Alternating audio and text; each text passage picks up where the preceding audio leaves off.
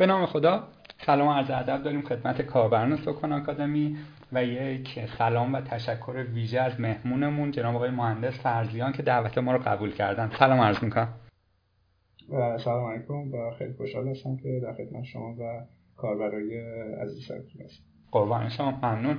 خب آقای مهندس اگر اجازه بفرمایید ما دوست داریم یه ذره بیشتر با خودتون اول آشنا بشیم. بعد وارد مباحث فنیتر و تکنیکال تر بشیم یک معرفی از خودتون برامون بگید. ورودتون به دنیای برنامه نویسی چجوری بوده؟ چه تجربیات آکادمیک غیر آکادمیک و کاری داشتید؟ هر کجایی هم اگر من سوالی داشتم که از حضورتون می‌پرسم. من در خدمت ارز کنم حالا اگر بخوایم ورود به دنیای کامپیوتر رو حساب بکنیم که خب طبیعتا از دوران نوجوانی بود و حالی که همون شروع شروع که داشتیم بازی کامپیوتری حالا کار کردن با سخت افزار نرم مختلف و اینجور ولی برای خود کار برنامه نویسی در واقع شروعش با همون شروع دانشگاه بود. یعنی من قبل از دانشگاه تجربه برنامه‌نویسی نداشتم اصلا. منتها با شروع دانشگاه و درسایی که داشتیم حالا با زبان C و C plus plus اینو شروع کردم بعد Java PHP حالا چیزای مختلف از همونجا شروع شد در واقع تجربه. بله. و خب شما توی دانشگاه شریف در واقع به صورت آکادمیک شروع کردید درس خوندن.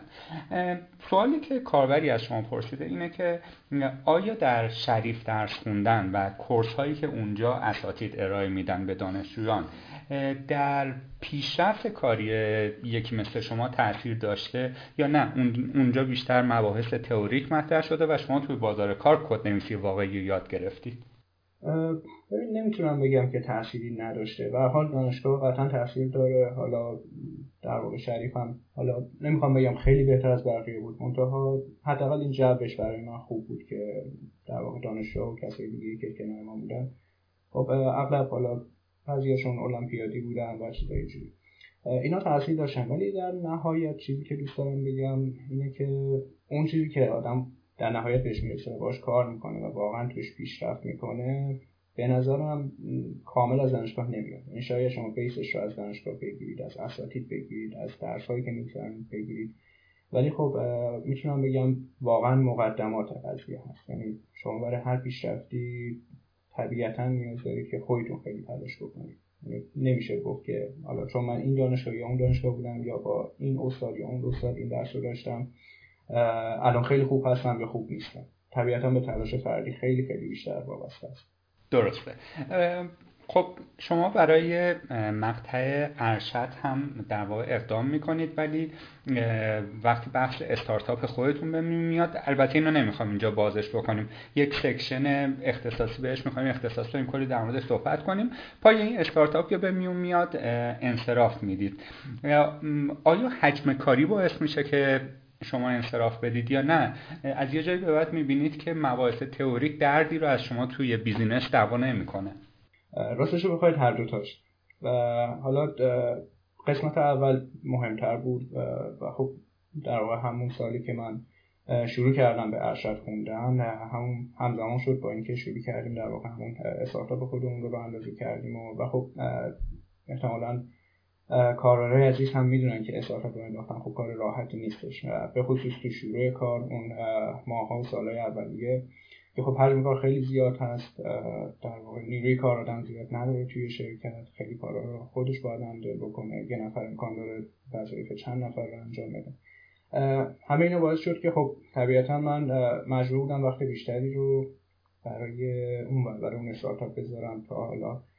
دانشگاه. ولی خب این تنها دلیل نبود. یعنی تلاشم رو داشتم می‌کردم که هر دو رو همزمان پیش ببرم. از یک جایی به بعد که می‌تونم بگم تقریبا از اواسط ترم دوم بعد بود اون بحث دوم غالب تر شد و خب دیدم که خب من این همه حجم کار دارم. واقعا هم براش خیلی شروع اشتیاق داشتم که این استارتاپ رو پیش ببریم و در واقع موفقیت برسیم ان تنها من نبودم دیگه بقیه هم کار منتها دانشگاه چیزی که داشت من می‌داد بیشتر مباحث تئوری بود. یعنی مباحثی بود که شاید حس می‌کردم حداقل تو این هدفی که الان دارم دنبال می‌کنم به طور خیلی مستقیمی به کارم نمیاد یا کمکم نمی‌کنه. و خب نتیجه در نهایت این شد که خب شروع من برای اون برای قضیه بیشتر بود و در واقع دست رو یه جورایی انصراف دادم. حالا از همون اول انصراف هم نبود ولی خب منجر به انصراف شد در درست. خب از لابلای حرفهای شما میشه در واقع پاسخ سوال بعدی من رو گرفت ولی خب می‌خوام باز این رو هم از زبون خودتون بشنویم و اون هم این که دیدگاه شما در مورد تحصیلات آکادمیک برای علاقمندان به صنعت توسعه نرم افزارها را هر نوعیش وب باشه موبایل باشه بلاکچینی که شما جدیدن بهش ورود کردید باشه هوش مصنوعی باشه چیه؟ آیا اکیدا توصیه می‌کنید که مثلا یا کسی بره یا نره؟ یا, تجربه خودتون رو می‌خواید منتقل کنید. این خیلی بستگی داره به خود فرد و همینطور به اون رشته که در واقع می‌خواید در نهایت بپردازید. تو بعضی رشته مثلا اگه صرف کار برنامه نویسیه به فرض میگم باشه یا حتی موبایل و اینجور چیزها شاید اینکه بگیم تحصیلات آکادمیک خیلی واجب هست. نه این درست نیست. چون خب افراد زیادی هستن از دوستان خودم هستن که خب برنامه‌نویسی خیلی خوبی هستن ولی خب تحصیلات آکادمیک نداشتن. ولی خب علاقه رو داشتن و شروع اشتیاق رو داشتن خودشون رفتن خوندن. و خب این یکی از مزایای در واقع مباحث کامپیوتری نرم افزاری هم هستش که خب شما حتما لزوما نیاز به دانشگاه ندارید. منابع زیاد هست توی اینترنت توی سایت های مختلف ویدئویی تکست خیلی هست. شما می‌تونید اگر اشتیاق و علاقه رو داشته باشید می‌تونید خودتون یاد بگیرید و توش ای بشید. افرادی بودن که اصلا آکادمی تحصیلات آکادمی نداشتن افرادی بودن که اصلا رشته دیگه خوندن ورود کردن به حوزه نرم و خب خیلی موفق بودن و هستن. منتها برای یه سری رشته دیگه حالا مثلا مثالی که شما زدید هوش مصنوعی یا یه سری چیزایی که در واقع یه سری مباحث علمی هم بیشتر توشون دخیل میشن. همین مباحث هوش مصنوعی نمی‌دونم ماشین لرنینگ چیزایی که اینجوری هست. طبیعتا تو اینجوری مسائل که حالا نمی‌دونم شاید بحث ریاضیات بیاد و چیزهای اینطوری. تحصیلات آکادمیک داشتم فکر می‌کنم خیلی بهتر کما اینکه باز هم از واجبات نیست. یعنی طبیعتا هر چیزی رو آدم خودش می‌تونه یاد بگیره. ولی شاید مثلا داشتن تحصیلات آکادمیک برای اونها بهتر باشه. ولی در نهایت من میگم که بودنش از نبودنش بهتر بله. خب نظر میشه به اندازه کافی در مورد تحصیلات صحبت کردیم. ولی خب می‌خوایم کمی هم به ورود شما به صنعت یا بازار کار صحبت بکنیم و فرمودید که خب تا قبل از دانشگاه تجربه چندانی در خصوص کد نویسی نشید. از اون موقعی که ورود پیدا کردید و به قول معروف اولین چکتون رو گرفتید توضیح بدید تا الانی که دارید توی یک شرکت آلمانی کار می‌کنید و در مورد حالا شرح, وظایفتون و هر چیزی که فکر می‌کنید کمکمون می‌کنه که ببینیم اونجا دارید چه کار می‌کنید توضیح بدید بیزنم خواهش می‌کنم. درست همونطور که گفتم حالا در واقع بحث شروع کد نویسی از همون دانشگاه شروع شد. حالا تا یک دو ترم اول که بیشتر این بود که تازه خودم پیدا کنم یاد بگیرم این اکوسیستمی که دور بر کلا کد نویسی از چی هست و به چه صورت میشه از اون ابزارها و اینها استفاده کرد. دقیق یادم نیست فکر می‌کنم شاید ترم دو سه اینا بود که با یکی از هم دوستان دانشگاهمون اولین کار رو انجام دادیم. در اولین چیزی بود که من ازش با از برنامه‌نویسی پول در بردم که خب کار فکر می‌کنم PHP بود درسته. یه سایتی رو با PHP کردم خب خیلی مقدماتی بود. و در واقع چیز پیشرفته نبود ولی می‌تونم بگم اولین شروع اونجا بود. که خب این قضیه منجر شد. حالا بعدا توی دانشگاه در واقع درس برنامه‌نویسی جاوا رو گذروندم. با استفاده از اون بعدا حالا توی شرکتی هم کار کردم توی ایران. و حالا پروژه کوچیک رو بر خودم انجام می‌دادم یا با, با کمک دوستان اینا. از این جایی به بعد استفاده از زبان پی اچ پی برام جدی تر شد. حالا به واسطه اون پروژه‌ای که با یه جمعی از دوستان توی دانشگاه شروع کردیم حالا همه اینا در حین دانشجویی بود. خب این پروژه خود جدی تر شد و بعد اون پروژه جدی تر دیگه چند تا اومد و همینجوری دیگه از اون دنیای Java یی که حالا تقریبا یک دو سال پیش ورود کرده بودم و خیلی هم باش داشتم کار می‌کردم خارج شدم بیشتر همون توی در واقع پروژه که با PHP داشتیم handle می‌کردیم و موقع هم بیشتر framework Symfony هم version یکش داشتیم استفاده می‌کردیم. پیش رفتیم و تا اینکه حالا اومد رسید به استارتاپ خودمون حالا یه چند سال دیگه واسه در کنار درس و کار هم همین پروژه اینجوری انجام می‌دادم. استارتاپ خودمون هم دوباره خب طبیعتا بیشتر دانشی که داشتیم توی همین در واقع زبان فرانسه پی اچ پی شروع کردیم. حالا دیگه توی این پروژه‌ای که انجام دادیم حالا پروژه پیش از تلویزیون که بعدا بهش خواهیم رسید و در واقع چیزایی که انجام دادیم بیشتر با زبان PHP بود. ولی خب دیگه Python هم کم کم اومد وسط و دیگه از دوتاش بیشتر استفاده کنیم و در نهایت برسیم به شرکت آلمانی. درسته. برای آلمان هم در واقع من حاضر بودم که حالا چه با PHP چه با Python apply بکنم و کار بکنم اینجا. یعنی با هر دوتاش من راحت بودم و خب همزمان هم شروع کردم apply کردم برای هر دوتا و جالبیش هم این شد که دو تا offer مختلف و اختلاف یک روز از دو تا شرکت من گرفتم یکی برای PHP و یکی برای Python که خب اون در واقع offer PHP که برای همین شرکت فعلی که واگو هست رو من قبول کردم. و خب از اونجا به طبیعتا دوباره بیشتر بحث PHP bold شد. ولی خب الان باز با پروژه‌ای که داریم کار می‌کنیم حالا دوباره هر دو تاش تقریبا active شده ولی خب باز همچنان بحث PHP فعلا برای من bold تر هست. بله. میشه بفرمایید این شرکت آلمانی آیا یک مثلا شرکت طراحی سایت طراحی web application یا نه یک شرکتیه که کارهای داخلیش رو مثلا developer استخدام می‌کنه تا براش انجام بده؟ نه شرکت تیم در واقع برای خارج از خودش خارج از محصولات خودش چیزی طراحی نمی‌کنه. یعنی نه در واقع اکوسیستمی داره برای خودش و یه سری محصولاتی رو داره که خب business خودش رو در واقع پشتیبانی می‌کنه. حالا توی حوزه‌های مختلف حالا اون چیزی که در واقع کاربرا می‌بینن از بیرون به عنوان یک سایتی که میشه توش search کرد و خب پشت قضیه ما چند تا محصول دیگه هم داریم که خب گروه های مختلفی از کاربرا ازش استفاده می‌کنن و مستقیم در در واقع برای کاربر معمولی که الان از خود سایت trivago استفاده می‌کنن دسترس نیستش. ولی بیشتر به این صورت پروژه داخلی خودشه. و اگر که policy شرکت به شما اجازه میده میشه برام بگید که شخص شما از چه فناوری هایی دارید؟ فناوری های مرتبط با PHP استفاده می‌کنید؟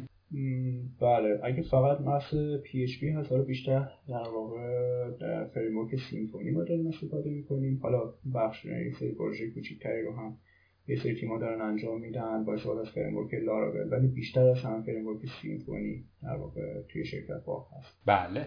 خب می‌خوام ادامه بحثمون رو برسیم به استارتاپ خودتون. کمی در مورد اون گپ بزنیم و بعدش هم برسیم به سوالات تخصصی تر برنامه نویسی یه ذره در مورد استارتاپتون توضیح بدید. چه کار می‌کنه تیمتون چند نفره؟ آیا الان مثلا توی دوران اوجه یا نه دوران رکود رو در واقع داره طی می‌کنه؟ یا سوالی که برای من خیلی مهمه اینه که خب یک استارتاپ به نوعی مثل بچه آدمه. آیا شما الان دارید ریموت هندلش می‌کنید یا نه؟ بخشی از وظایف رو واگذار کردید و کار در آلمان براتون از اهمیت بیشتری برخوردار بوده؟ درسته. پس استارتاپ رو من در واقع از همون اواخر دانشجویی دوران لیسانس شروع کردیم و خب طبیعتا راحت نبود در واقع مشکلات زیاد بود پیش روی که پیش رومون حالا به خصوص بعضی مشکلاتی که بعضا میشه گفت خاص ایران هست باش در واقع چالش داشتیم همیشه. و خب حالا انجام دادیم پیش رفتیم و در مورد اوج بودنش یا رکود نمی‌تونم بگم. الان توی اوج نمی‌تونم بگم توی رکوده. در واقع همچنان ما خودمون رو استارتاپ می‌بینیم و خب جای رشد زیاد داریم و باید که زیاد کار بشه بنا به دلایلی اون هدف نهایی که در واقع از اول قضیه یه خورده اهداف در میانه راه عوض شد. یعنی ما اون چیزی که اول قضیه ست کرده بودیم یک مقدار متفاوت شد با اون چیزی که الان داره مثلا انجام میشه توی تلویزیون. حداقل از نظر اون گروه مخاطبی که ما در نظر داشتیم. ما اولش بیشتر دوست داشتیم برای ایرانیایی که خارج ایران هستن در واقع سرویس بدیم. ولی خب حالا بنا به دلایلی و همینطور میزان درخواستی که از داخل ایران بود دیدیم که از داخل ایران بیشتر در واقع داره این سیستم استفاده میشه خارج. و خب یه خورده اهداف هم متناسب با بعضی از مسائل این چنینی تغییر کرد در و یه ذره در مورد ماهیتش هم صحبت بکنیم. میگن استارتاپ اگه بخوایم به یک تعریفی ازش بدیم یک نوآوریه که یک دردی رو از کاربرا یا امیوزرا دوا می‌کنه. این چه دردی رو از من کاربر دوا می‌کنه؟ درسته. در واقع حالا ماهیت خود محصول تلویزیون این هست که شما می‌تونید در واقع تلویزیون رو در محتوای تلویزیون صدا ایران رو به صورت آنلاین ببینید و همینطور برنامه‌ای که حالا پخش میشه توی شبکه ها رو اغلبشون رو حالا نه جز به جز همه چیزایی که پخش میشه به صورت آرشیو توی سایت هست و در واقع کاربرا می‌تونن اون رو دانلود بکنن. خب حالا این که چه در دوام می‌کنه فکر می‌کنم همین توضیحی که دادم در واقع کافی بود که خب شما همیشه دسترسی به تلویزیون ندارید و خب حالا بنا به در مختلف در سفر هستید حالا نمی‌دونم محل کار هستید یه چیز خیلی مهمی مثلا رخ میده واقعا مثلا دوست دارید تماشا بکنید حتی اون رو. چیزا اینجوری. حالا اگر شما بتونید تلویزیون رو آنلاین تماشا بکنید. خب خیلی خوب است. این یه بود قضیه تو بحث live و تو بحث آرشیو هم. خب امکان داره یه برنامه رو مثلا live شاید دست بدید. نتونید ببینید زمان نداشته باشید یا همون محل کار هستید. اصلا نمی‌تونید وقت بذارید برای این کار. و بعدا می‌تونید در واقع برنامه رو به کامل دانلود بکنید و مشاهده بکنید. خب این از در واقع منظور خیلی بزرگی هستش که خب من خودم حالا شاید جز فاوندرا بودم و خب خودم کاربرشم هستم و الان به خصوص که خارج از ایران هستم. واقعا دیگه اصلا دسترسی به تلویزیون ندارم و نمی‌تونم استفاده بکنم. خب یکی از منابع خیلی خوب برای من هستش که بتونم برنامه‌ای مورد علاقه‌ام تو تلویزیون ایران رو هم دنبال بکنم. یا اگر به خاطر اختلاف ساعت یا هر چیزی نمی‌تونم اون رو برنامه که می‌خوام رو ببینم خب بعدا می‌تونم دانلود بکنم یا حتی همونجا آنلاین ببینمشون دوباره. درست. خب اینجا سوالی که برای من پیش میاد اینه که حالا حداقل دو تا چیز داره به ذهن من می‌رسه. یکی اینکه خود وبسایت های صدا و سیماه که دارن الان live پوشش میدن یکی هم یه غولی به اسم آپاراته. می‌خوام ببینم آیا اونها رو به نوعی رقیب خودتون می‌دونید و آیا اونها تونستن سهم بازار شما رو بگیرن یا شما سهم بازار اونها رو بگیرید؟ در مورد خود صدا و سیما خب یه جوری هر دو, دو طرفه شد. یعنی ما وقتی شروع کردیم خب خود سایت live صدا بود ولی خب کیفیت در واقع مطلوبی نداشت. و خب یکی از در واقع انگیزه‌های ما هم همین بود که خب اون شاید خود صدا می‌تونست رو خیلی خوب مهیا بکنه برای کاربرای داخلی و خارجی ولی خب نکرده بود و یا نمی‌کرد. حالا به هر دلیلی که خودشون می‌دونستن. یکی از دلایل در واقع ورود ما به این حوزه هم همین بود. ولی خب حالا بنا به دلایل مختلف که حالا برخیش هم رقابتی بود خود اون سایت های در واقع صدا هم از بعد از ورود تلویزیون دوباره شروع کردن به تقویت کردن خودشون. در واقع یه جورایی با ورود تلویزیون به بازار یه حالت رقابتی ایجاد شد برای خود اونها که اون محصول از قبل داشتن ولی خب خیلی در واقع شاید بهش رسیدگی نمی‌کردن. از طرف دیگه حالا بحث سایت هایی مثل آپارات شاید خب اگر بحث live رو در واقع بذاریم کنار یا مثلا از دیگه از این برنامه پربیننده تلویزیون بذاریم کنار. نمیشه گفت توی همه حوزه ها مستقیم در واقع سایت رقیب سایت تلوبیون هست. خب آپارات به فرض ماهیت دیگه ای هم داره. کاربران می‌تونن ویدیو خودشون آپلود کنن. لینکش رو share بکنن. حالا تقریبا شبیه به چیزی که یوتیوب داره. مثلا خارج از ایران بیشتر انجام میده. خب تو اون حوزه نه. این دوتا در واقع اشتراک منافعی ندارن و کانفلیکتی بینشون نیستش. ولی خب آره توی بحث دیگه که مطرح میشه آره بس هر چیزی که به حال مربوط تلویزیون باشه و برنامه تلویزیون خب طبیعتا این سایت ها یه جورایی رفت هم دیگه محسوب میشه. که خب بد نیست. رقابت همیشه باید باشه چون طبیعتا در نهایت منجر به بهتر شدن کیفیت محصولات میشه. بله. و سود اصلی رو هم که کاربر نهایی می‌بره. خب سوال بعدیم هم می‌خوام ببخشید در مورد فناوری هایی که باهاش این استارتاپ رو لانچ کردید بپرسم. البته باز هم داخل پرانتز بگم اگر که محرمانه نیست و مشکلی براتون ایجاد نمیشه این رو هم با اون بگ... برامون بگید که چه زبانی چه framework ی چه چالش هایی داشته. مثلا سوالی که به ذهن می‌رسه آیا صدا سیما API میده؟ شما وصل میشید به اون API این data رو می‌گیرید یا از کانال دیگه ای می‌گیرید؟ این برای در مورد این هم برام یه ذره توضیح می‌دید. در مورد تکنولوژی حالا یه اشاره کوچیک کردم بین صحبت هم. ما در واقع شروع کاری که base در واقع سایت تلوبیون یا حالا اون مسائل کوچیکتری که قبل از تلوبیون ما توی استارتاپ خودمون داشتیم کار می‌کردیم. بیشتر هم زبان PHP و framework Symfony بود. همچنان هم در واقع هست توی شرکت. حالا ولی در طول در واقع زمان حالا بخش هایی از پروژه یا چیزهای جانبی که حالا داشت کمک می‌کرد به اون در داخل اون اکوسیستم مثلا قضیه در حالا از زبان پایتون و زبان مثلا جاوا هم استفاده شده و میشه در حال حاضر. یعنی الان در واقع میکسی از زبان برنامه‌نویسی و معمولا این اتفاق میفته توی استارتاپ ها توی شرکت ها حالا استارتاپ بعد از این مدت شاید مثلا به این قضیه برسن. شرکت که یه حالا بیشتر جا افتادن معمولا شما ترکیبی از زبان های می‌بینید. اغلب نمی‌بینید که حالا یک زبان برنامه‌نویسی خاص فقط توی اون شرکت مثلا غالب هست و همه محصولات و همه پروژه دارن مثلا از این استفاده می‌کنن.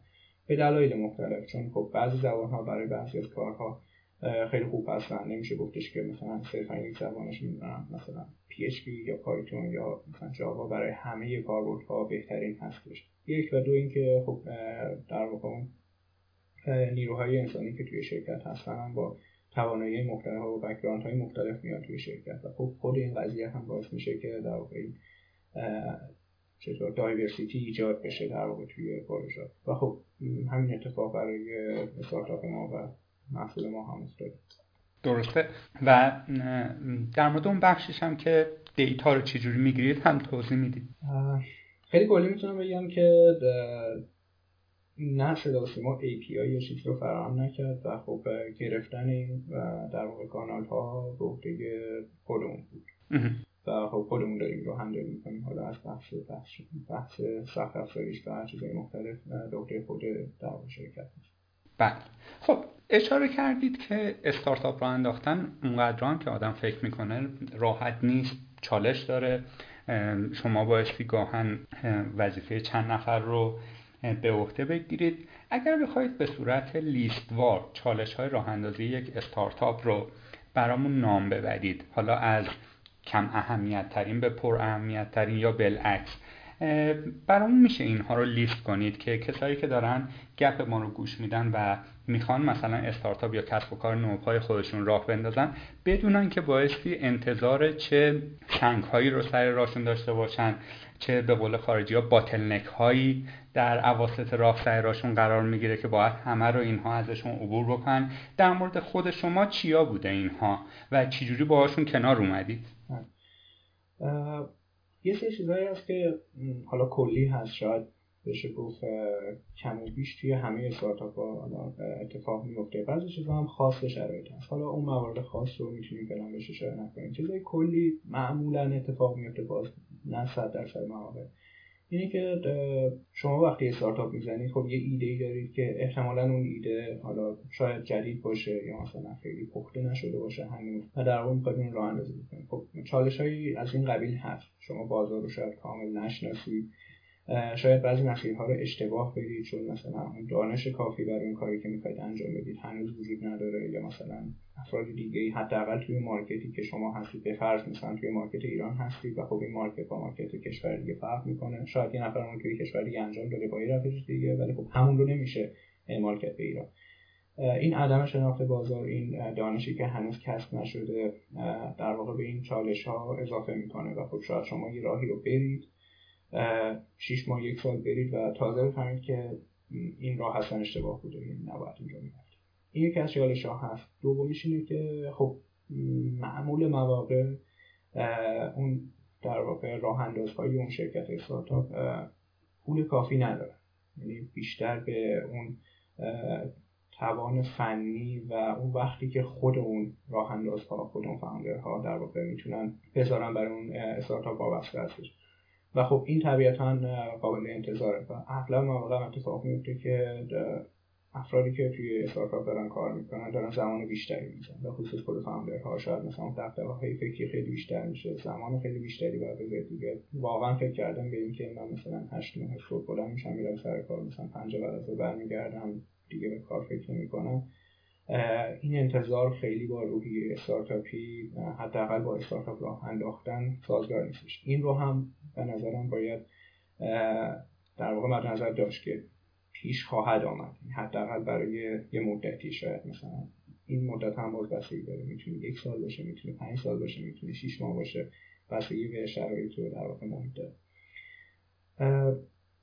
چیزهای مختلفی میشه لیست کرد ولی خب شاید این دو موردی که گفتم چالش های اینجوری زمانی که باید بذارید پول کمی که دارید و در واقع شاید حتی خودتون به عنوان راه انداز استارتاپ نتونید مثلا درآمد آنچنانی داشته باشید از اون در واقع کاری که دارید انجام می‌دید شاید با صبر بکنید مثلا تا مدتی که محصول به اون بلوغی که می‌تونه حالا خودش در واقع پول در بیاره می‌تونه هزینه های مثلا استارتاپ رو در واقع کفاف بده به اون مرحله برسید خب شاید مثلا از اجابه بعد نیاز به ورود سرمایه گذار باشه. خب خود این قضیه یه چالشی از پیدا کردن سرمایه گذار در واقع مذاکراتی که با اون سرمایه گذارها پیش میره باید شما انجام بدید. و اینکه چه میزان سهامتون باید واگذار بکنی. شما فکر می‌کنید خب مثلا اومدید یک سال دو سال بیشتر زحمت ها رو کشیدید و خیلی کار کردید و اینا الان برای اینکه به فرض مثلا پول کافی ندارید یا به دلایل مختلف نیاز به حمایت یه سرمایه گذار دارید الان باید مثلا شاید حتی بخش عمده سهامتون رو در واقع واگذار بکنید و به این دلیل که می‌خواید حالا در واقع بیزنستون رو گسترش بدید و در واقع بیشتر پیش ببرید. همین چالش هایی هستش که پیش روی استارتاپ هست.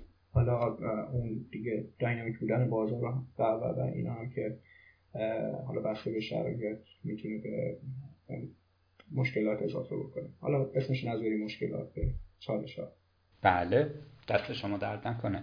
خب اگر اجازه بفرمایید ما وارد دستبندی بعدی سوالاتمون که همون برنامه نویسی و اصل موضوع هست بپردازیم.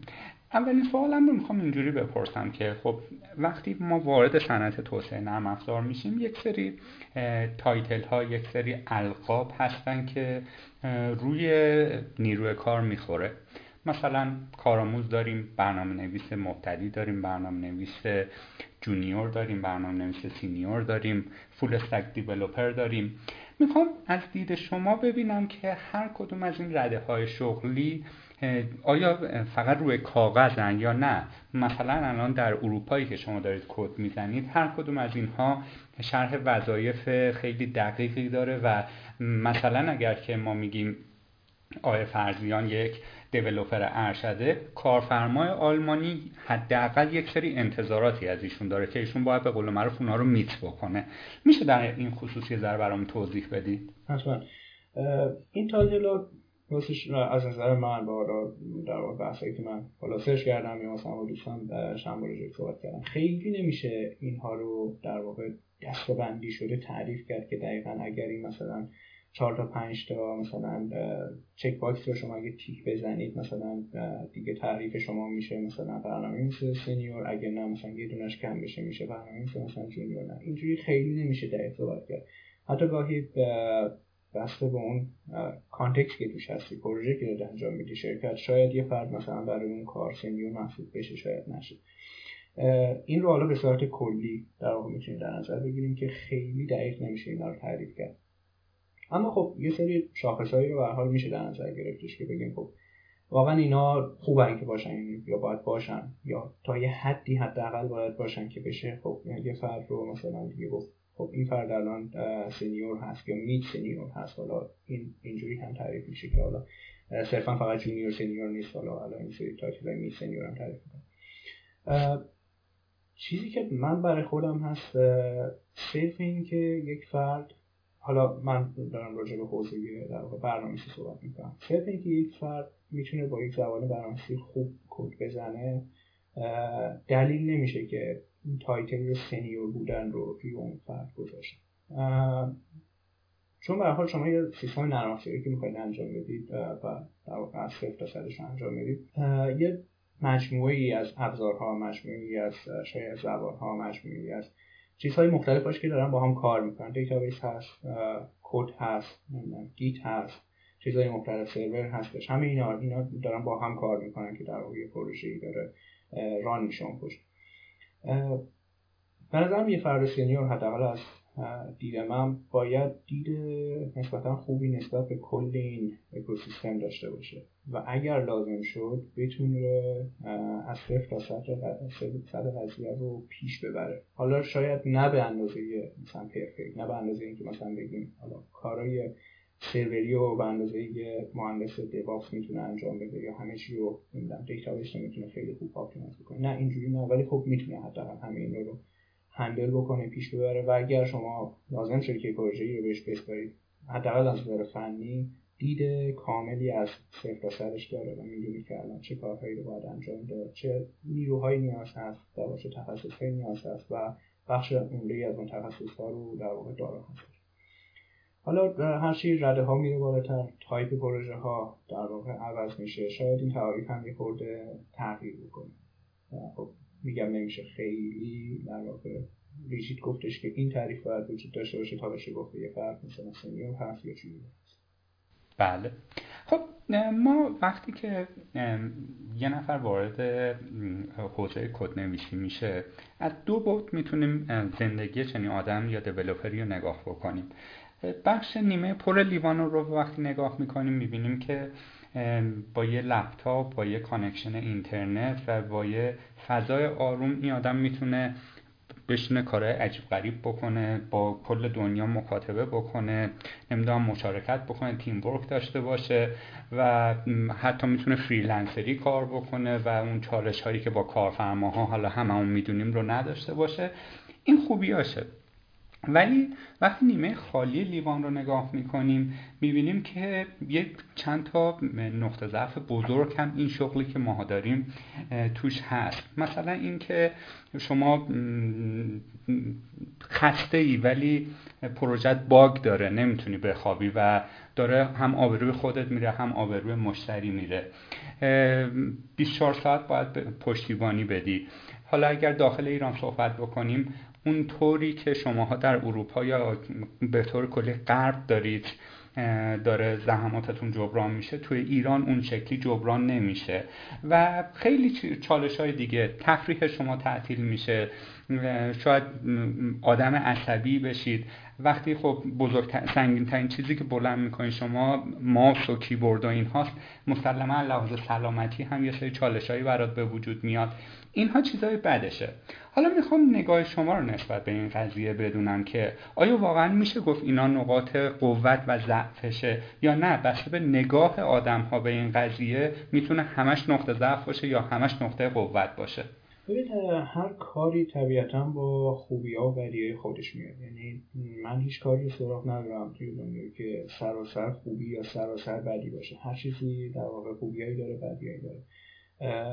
درست از بیرون وقتی به فرض به یه برنامه نگاه می‌کنی همیشه نشسته خب اونایی که به فرض مثلا شاید یه فرد یک فردی که کار ساختمانی داره انجام میده و همیشه داره از می‌تونی برنامه‌اش استفاده می‌کنه مثلا بگه خب مثلا این برنامه چقدر خوش به حالشه هیچ کار سختی انجام نمیده مثلا بزرگترین تحرکش تحرک انگشتشه و خب از اون ور نگاه بکنی خب شاید همین نشستن زیاد در واقع باعث یه مشکلات توی سلامتی آدم نشه هر کاری طبیعتا با خوبی بدی های خودش میاد. و این چیزایی که شما فرمودید هست طبیعتا. ولی خب حتی اون قسمت های بعدش رو به نظر من میشه پوشش داد. یعنی چیزی نیستش که بگیم همیشه مثلا منجر به یک چیزهای مثلا بد میشن. ولی خب باید هم تا حدی پذیرفت. خب شاید اگر میگیم زیاد داریم میشینیم تحرک زیادی نداریم. خب از اون بر میشه یه زمانی اختصاص به ورزش کردن باشگاه رفتن. نمی‌دونم اگه امکانش هست که پارک دویدن پیاده روی کردن یا مثلا مسائل این چنین. به هر حال مسائل مختلف میشه جبران کرد. حالا خوبی هم در واقع درسته. من خودم همیشه این بخش برنامه‌نویسی دوست دارم که شما نیاز به تجهیزات خیلی زیادی نداره. شاید مثلا داشتن یه دونه لپتاپ و کلا یه دونه connection به اینترنت در تمام چیزی باشه که شما نیاز دارید تا بتونید کارتون رو انجام بدید پروژهتون رو انجام بدید کما اینکه همین قضیه از یه طرف دیگه به نظر من بعضی وقتا یه دام هست چون همیشه می‌تونید انجام بدید. همونجوری که شما فهمیدید. شاید از وسوسه بشید که هی کار بکنید هی کار بکنید و یا همون بحث باگه باشه. من باید الان تحت شرکی از همون باگه رو مثلا رفت بکنم. خب این مشکلات دیگه شاید ایجاد بکنه. نمی‌دونم شاید مثلا زندگی شخصی خودتون رو مثلا تحت تاثیر قرار بده که خب زیاد دارید کار می‌کنید. ذهنتون همیشه درگیر کارتون لپتاپتون همیشه بغل دستتونه. این همین در واقع نزدیکی فیزیکی باعث بشه که ذهنتون هم احساس بکنه که همیشه مشغول کاره. یعنی هی باید کار بکنه هی ذهنتون دوست داشته باشه لپتاپ رو برداره دوباره شروع کنه مثلا کد زدن یا اون باگر مثلا رفت بکنه. کما اینکه این قضیه یک مقدار نظر من حالا تجربه هم توی ایران و در توی آلمان داشتم متفاوت هم هست توی کشورهای مختلف. و همینطور بسته به نوع شرکتی که توش کار می‌کنیم. حالا بحث استارتاپ ما داشتیم. حالا مستقل از کشور و شرایط مختلف. به فرض شما اگه خودتون دارید استارتاپ را میندازید یا حتی برای یک استارتاپ کار می‌کنید این فشار کار بیشتر هست. در واقع شاید همین بخشی از زندگی شخصی خودتون رو هم تحت تاثیر قرار بده. اگر نه مثلا برای شرکت های بزرگتر دارید کار می‌کنید یا حتی شرکت های مثل گوگل که خب دیگه خیلی بزرگ محسوب میشن توی این حوزه. شاید بشه گفت این فشار خیلی آنچنان نیست. یعنی ذهن حتی هم برنامه‌نویسی ارشدشون هم شاید خیلی مثلا بازتر باشه چون اینجوری هم میشه بهش نگاه کرد که اونا یه نفر مجبور نیست مثلا ده تا کار رو هندل بکنه. یا اگه مثلا یه جایی مشکلی پیش میاد یه فرد دیگه جایگزین اون هستش که حتی اگه مثلا شبه اون فرد دیگه این کار رو انجام بده. مثلا همه چیز به عهده یه نفر نیست. در حال به شرایط هم بستگی که ببینیم اینها در واقع خوب هستن یا بد هستن یا اگر بعدا مثلا تا چه میزان بعدا و تا چه میزان زندگی در واقع فردی خودمون شخص رو تحت تاثیر قرار میده. و اگر بخوایم فرمایش شما رو تکمیل تر بکنیم و یک سوال تکمیلی بپرسیم اون سوال اینه که یه کسی داره گپ ما رو گوش میده که وارد این حوزه هم نشده سر چند راهیه که حالا چی انتخاب رشته بکنه یا اصلا چه شغلی رو برای آیندهش انتخاب بکنه. شما در مورد خوبی های صنعت توسعه نرم افزار چی میگید؟ که مثلا من نوعی مجاب باشم که ای عجب چیز خوبیه بیام تو این حوزه شروع کنم کسب درآمد. چیزی که هست حالا دو تا بحثه. یه بحث میشه از جنبه مالی و موقعیت شغلی بهش نگاه کرد و یکی هم جنبه علاقه خب چیزی که شاید بشه گفت بدیهت هم میشه دید که توی حوزه نرم افزار و برنامه‌نویسی خب بازار کار خوب هست و اغلب کشورها هم خوب هست. حالا ایران یا غیر چالش برانگیزه چون همیشه من مجبورم فکر بکنم. همیشه مجبورم خودم رو در واقع به روز نگه دارم. تکنولوژی هی دارم میان زبانهای برنامه‌نویسی ابزارهای مختلف که توی این اکوسیستم هستن. و خب خیلی چالش برانگیز جالبه که شما هی برید دنبال اینا پیگیری بکنید بخونید یاد بگیرید و هر یاد گرفتن هر چیز جدیدی در واقع یه شروع اشتیاق اضافه ایجاد می‌کنه برای بعدی. یعنی شما همیشه دارید با همین مصرف سوخت در واقع سوختگیری می‌کنید برای کار بعدی. خب اینش خیلی جذاب هستش برای من. برای بعضی ها شاید این مورد قضیه جذاب نباشه. بگن که خب ما دوست نداریم همیشه مثلا آپ باشیم همیشه بخونیم همیشه منتظر باشیم یه چیز جدید بیاد. باز نظر شخصی است. ولی خب کسی که این حالت رو دوست داره و واقعا دوست داره همیشه یاد بگیره چیزهای جدید در واقع مواجه بشه چالش داشته باشه به نظرم یکی از مزایای خیلی خوب این حوزه هست در کنار اینکه می‌تونه از همه اون چیزهایی که یاد می‌گیره همیشه کسب درآمد بکنه و حتی درآمدش رو بیشتر از چیزی که الان هستن در واقع بالا ببره بله. خب من می‌خوام از تجربیات کار و زندگی که توی اروپا داشتید استفاده بکنیم و سوال بعدی رو پاسخ بدیم.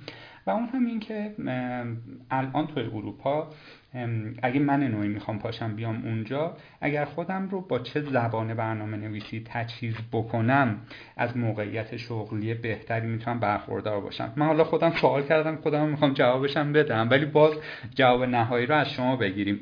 یه جواب کلیشه ای می‌تونه این باشه که شما با هر زبانی بتونی خوب کار بکنی کار براش هست. خب این کلیشه ایه ولی اگر بخوایم از زبان شما نام یک دو سه تا زبان برنامه نویسی رو بشنویم اونا چیا هستن و چرا؟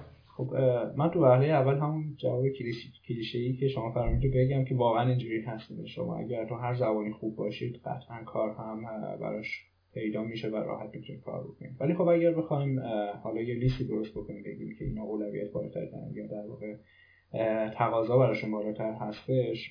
چیزی که من خودم حس کردم دیدم. حالا اون موقعی که در واقع اپلای می‌کردم یا الان که توی بازار هستم.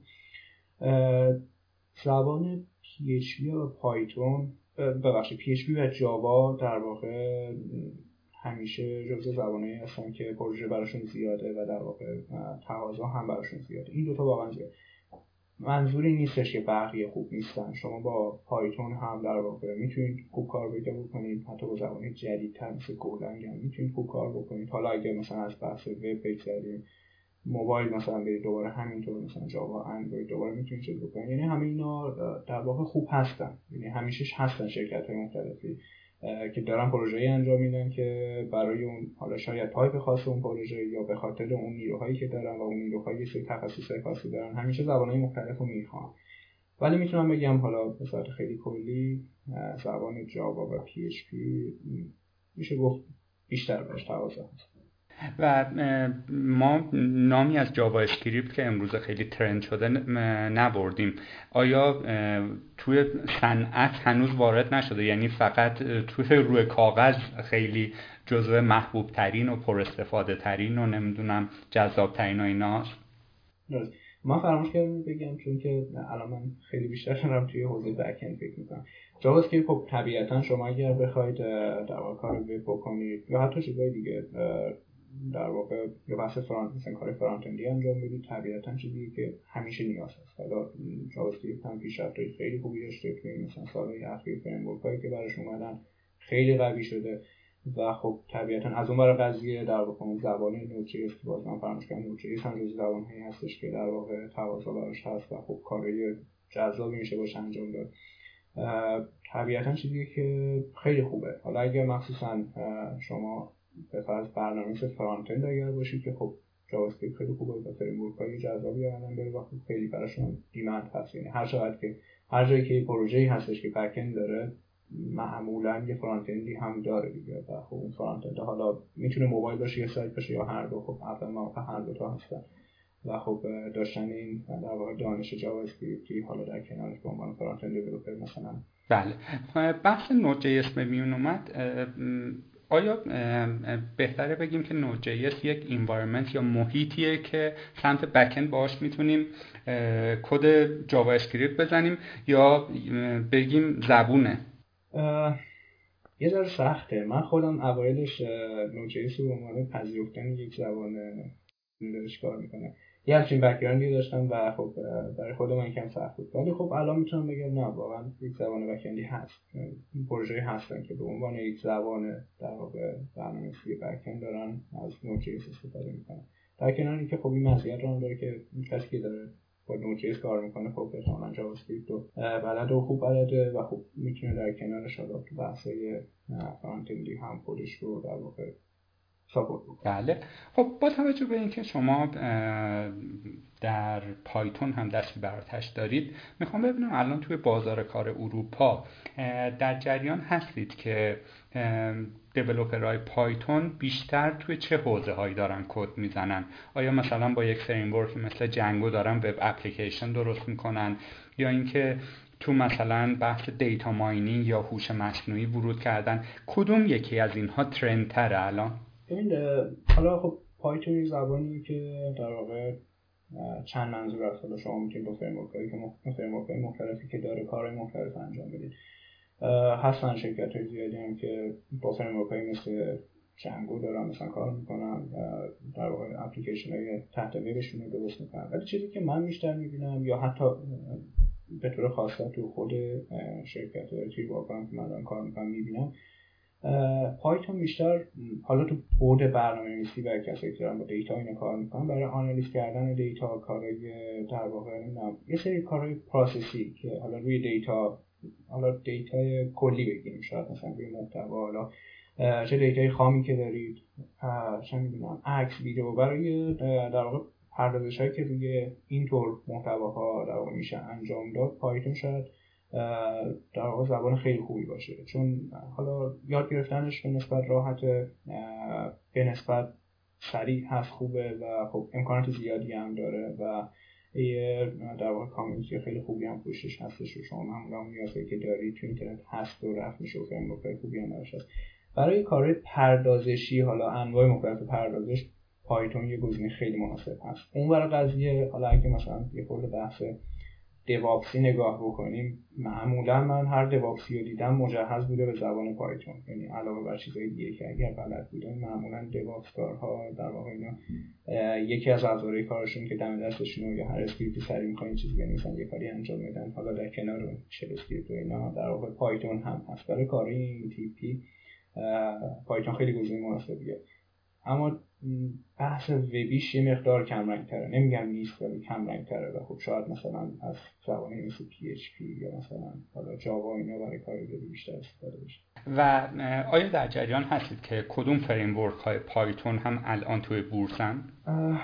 خیلی دقیق نمی‌تونم بگم چون که الان تقریبا دو سالی هست از این کار مستقیم با Python دور هستن ولی چیزی که زیاد می‌بینم برای بحث وبی خب Django طبیعتا خیلی رو بورسه در کنارش مثلا framework Tornado و Flask که میشه اینا رو می‌بینم که بیشتر دارن بر مبنای demand در درخواست بازار میگم که حالا در واقع کاری که مثلا هستش یا هر از به خود من مثلا توی LinkedIn میفرستم. برای این framework ها در واقع تقاضا بیشتر هستش. درسته. جایی اشاره کردید که Python برای سمت وب یه جورایی کمرنگ شده و گزینه های مثل PHP و Java روی میزن حالا اگر بخوایم یه ذره قضیه رو کلیتر نگاش بکنیم و کلا وب کارها یا کسایی که برای وب کد می‌زنن بعضی ها میگن که با اومدن فناوری های جدید یا اصلا نگیم فناوری جدید با اومدن موبایل اپلیکیشن های موبایل وب داره کم رنگتر میشه و کسب و کارها ترجیح میدن که توی جیب مشتریان باشن تا اینکه طرف بخواد یک لپتاپ یا پیسی رو روشن کنه و بیاد بالا و وارد یه وبسایت بشه و اینها.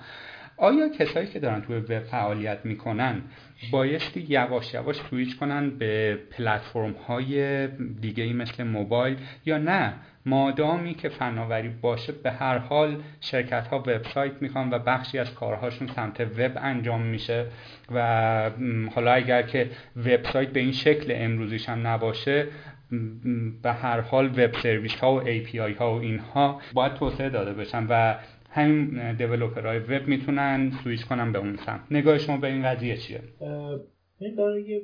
خب من عقیده ندارم که کم رنگ شده. اون برای قضیه درست هست که در واقع موبایل تر شده و خب کاملا درسته پررنگ شده و تر هم خواهد شد. دقیقا به همون دلیل که گفتید خب موبایل توی جیبه. یعنی خیلی راحت الان که خب در واقع اینترنت خیلی داره بیشتر در دسترس قرار می‌گیره و شما با داشتن موبایل در واقع به اینترنت دسترسی دارید و خب می‌تونید خیلی کار رو انجام بدید. چه حالا اون دیدن وبسایت روی موبایل باشه چه استفاده از یه اپلیکیشن باشه.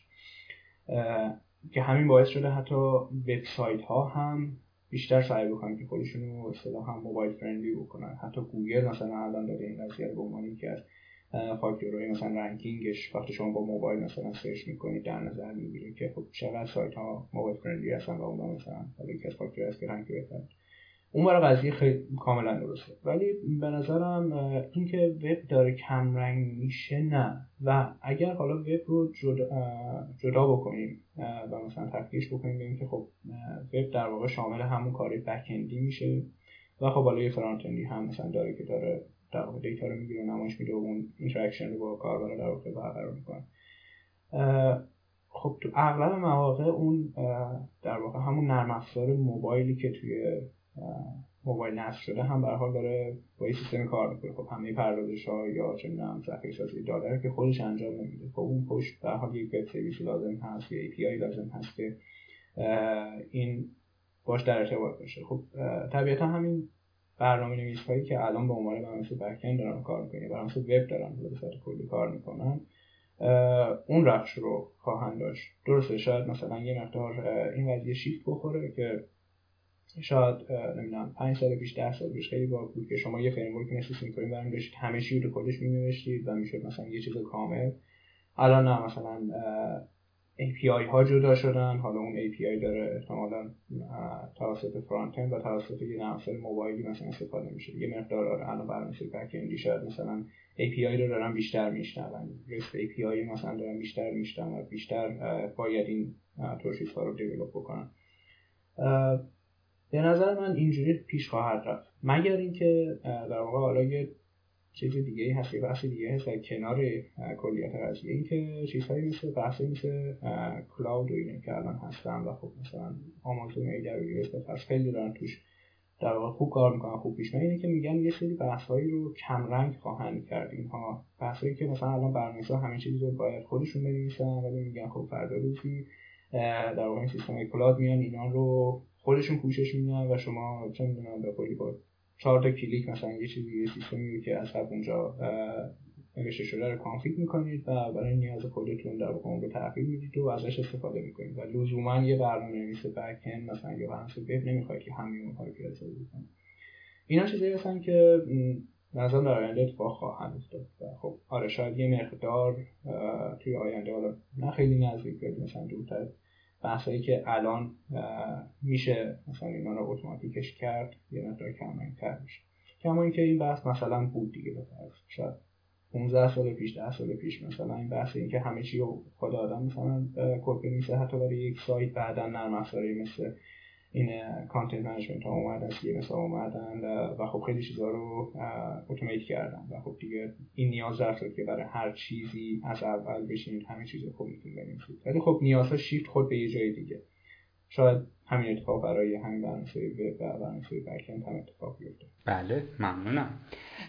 با توجه به اینکه شما هم تجربه کدنویسی با زبان PHP رو دارید حالا Java رو فاکتور بگیریم JS رو فاکتور بگیریم focus رو بزنیم روی PHP و Python. من نوعی حالا خواه بخوام مهاجرت بکنم. یا داخل ایران وارد بازار کار بشم دو تا approach یا رویکرد دارم. یکی این که بگم من خودم رو یک PHP کار senior بکنم و مسلما برای آدم های حرفه‌ای کار هست. یا اینکه بگم هم PHP رو من توش خوب تجربه کسب بکنم هم پایتون و مثل شما رزومه میفرستم ببینم کدومش نیاز بازار هست و مشغولشم به کد زدن. می‌خوام ببینم کدوم روی کرد بهتره و رزومه ما رو به عنوان یک دیولوپر وزینتر می‌کنه.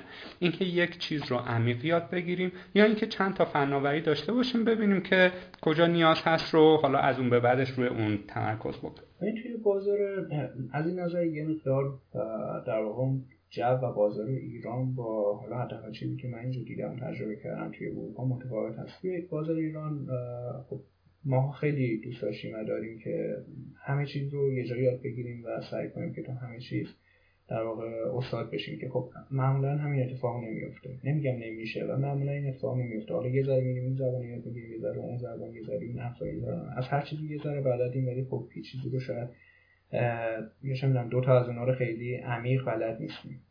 چیزی که اینجا من می‌بینم برعکسشه. معمولا یه چیزی رو انتخاب می‌کنن و خب توش خیلی عمیق میشن و شاید از یه جایی به بعد حالا عمرشون که احساس کردن خوب شد میرن سراغ مثلا یه زبان بعدی. یا شاید حتی برای سالهای خیلی زیادی از همون زبان از همون تکنولوژی یا مثلا استفاده بکنن. حالا با در نظر گرفتن پیشرفتهایی که تو خود اون زبان هست. نظر نیستش که همون کاری که مثلا پنج سال پیش می‌کردن دقیقا همون رو انجام میدن. ولی خب توی همون موضوع این هستش. در نهایت من نمیگم بعد بعده که مثلا آدم چند تا زبان یاد بگیره یا مثلا ابزارهای مختلف یاد بگیره. این خوبه چون حالا اون برای قضیه هم هست که دید میده به آدم. شاید یه جایی آدم احساس برای این کار برای این پروژه برای این ابزاری که الان می‌خوایم پیاده سازی بکنیم. بهتره که مثلا از زبان دیگه استفاده بشه. حالا صرف این نیستش که مثلا ما از یه چیزی خوشمون نمیاد. به فرض میگیم الان این کارو می‌خوایم انجام بدیم. همون که برای خود ما همین الان تو توی واقعا داره پیش میاد که داریم یه کاری انجام میدیم عمده کار اون PHP ولی خب میگیم آقا برای این کاری که می‌خوایم الان اینجا انجام بدیم PHP مناسب نیست بهتره که مثلا از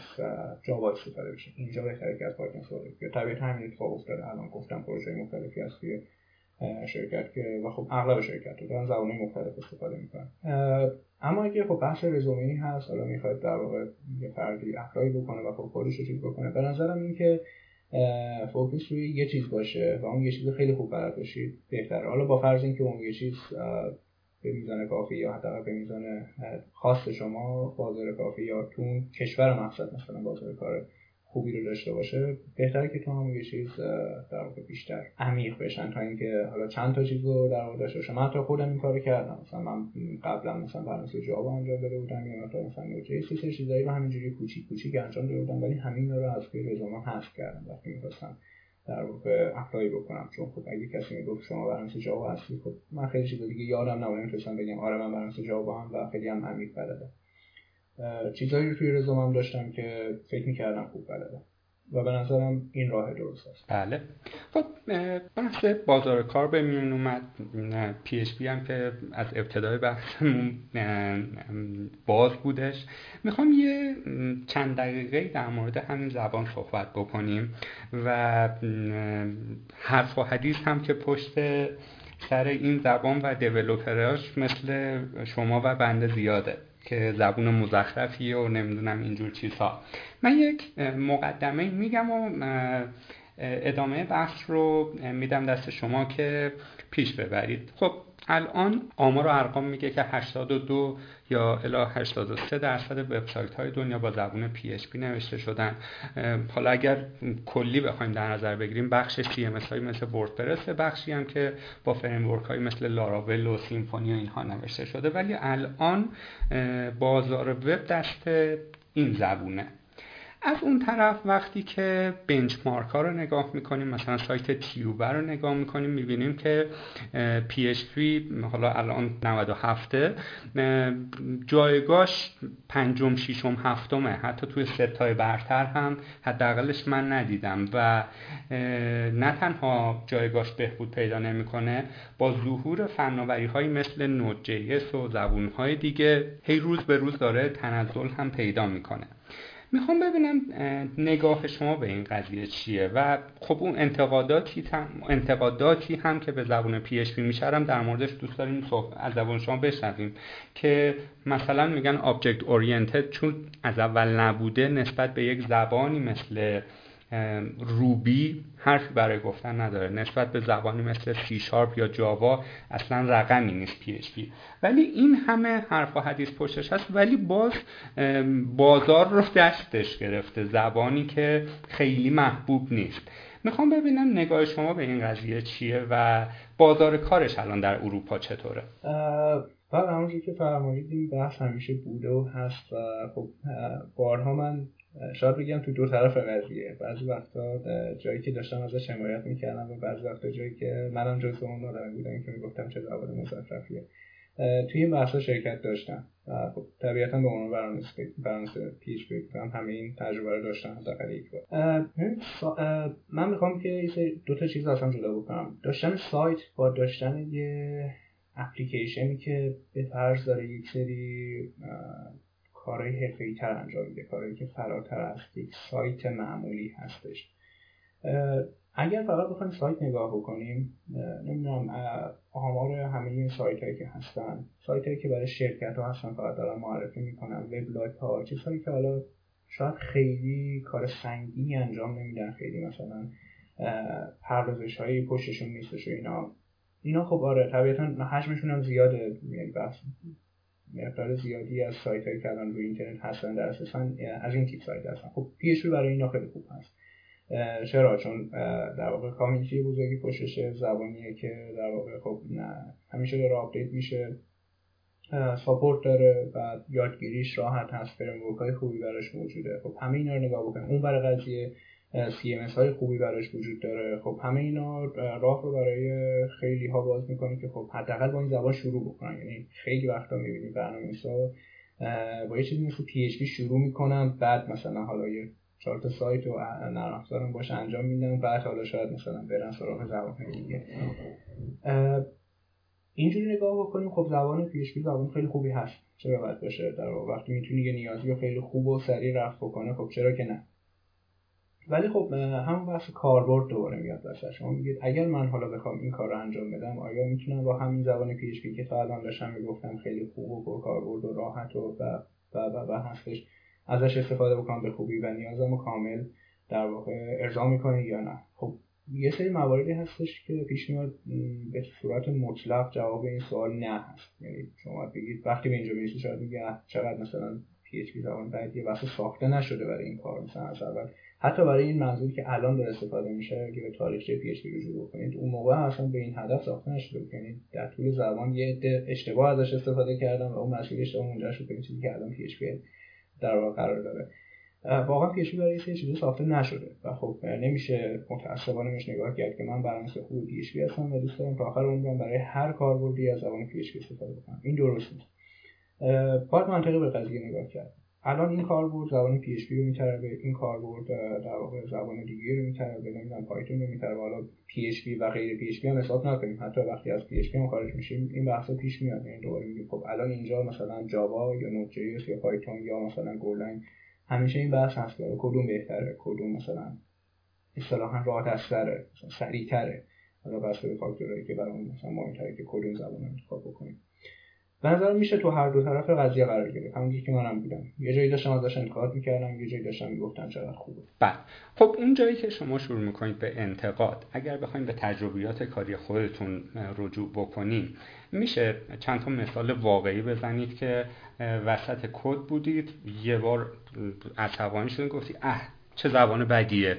نمی‌تونم این کارو باهاش بکنم یا حداقل نمی‌تونم این کارو باهاش راحت بکنم. درسته. بعضی حالا با اومدن PHP 7 version 7 یه مقدار قضیه کمتر شده. خب performance ش بهتره. از نظر performance ی زیاد من در واقع قبلا می‌گفتم که خب چقدر پی اچ پی بعد و خب مشکل performance ی به خصوص توی همون سایت که گفتم با PHP شروع کردیم زیاد باش مواجه می‌شدیم. حالا کل performance فقط زبان نیستش طبیعتا ولی خب حالا یه بخشش هم در واقع پردازشی خود زبان میگه. از نظر کاربردی هم خب چیزهایی نمیگم اینا نداره ولی خب بعضی وقتا یا نداره یا سخته. مثلا چیزهای شبیه multithreading مثلا می‌خواید انجام بدید خب PHP گزینه خیلی مناسبی نیستش برای این کار که بگید من می‌خوام مثلا چند تا پردازش همزمان انجام بدم تو background result اشو بگیرم با هم رو کنم مثل اینجور کارا خب یه جوری بعض وقتا واقعا شدنی نیست. اصلا باید کلا دور PHP مثلا خط بکشید برای این کار.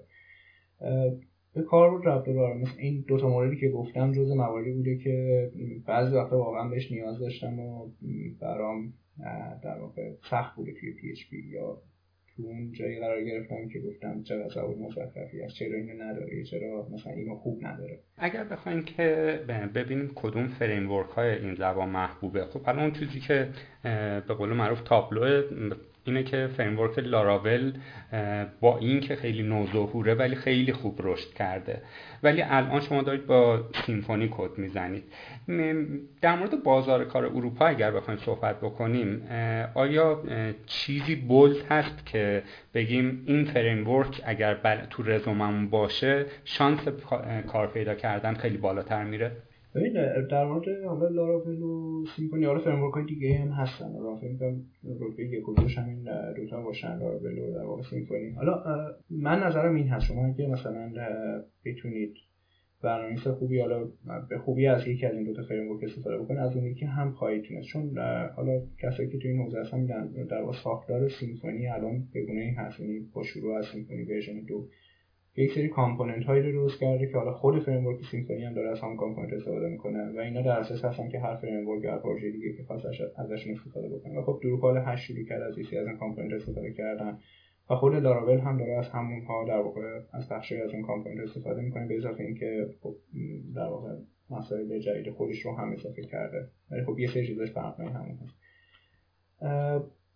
الان به نظر من هر دوتا این framework ها خوب هستن و خیلی هم رایج. چیزی که شاید با علی‌رغم نوظهور بودن Laravel بهش کمک کرد که خب خیلی یهو جا بیفته مثلا دو تا مسئله بود. یکی اینکه قدرت های خوبی رو از اون چیزهایی که قبلا بود حالا بخشش استفاده کردن از همین component های آماده می‌کنیم و بخشش از تجربیاتی که از framework های دیگه اومده بود.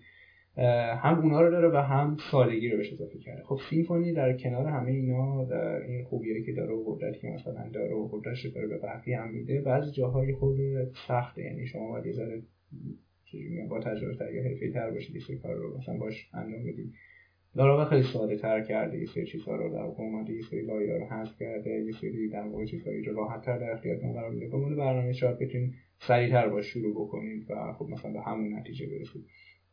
این ساده بودن و در این حال داشتن کم و بیش همون قدرت ها در واقع کمک کرده که لاراول خیلی با حتی با اینکه موضوع هست بیاد بالا و در ولی خب به نظر من این این رو کم نمی‌کنه که از قدرت فریمورک دیگه کم نمی‌کنه. حالا اون محبوب تر هست ولی بقیه هم خوب دارن کارشون انجام بله.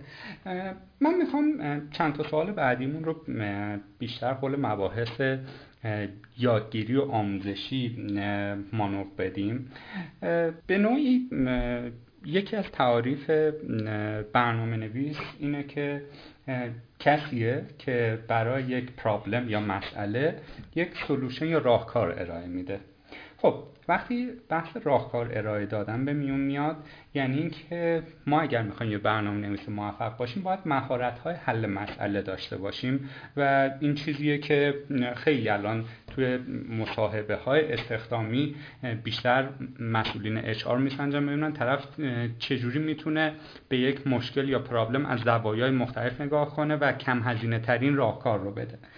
حالا سوال ما اینجاست که چطوری می‌تونیم مهارت های حل مسئله خودمون رو بهبود بدیم؟ آیا این یک چیز ذاتیه؟ مثل همونی که توی مدرسه یه نفر ریاضیش بهتره ولی یک سری دروسی مثل مثلا تاریخ و جغرافیش خوب نیست یا بالعکس. یا نه چیزیه که شما می‌تونید یادش بگیرید و به نوعی اکتسابیه.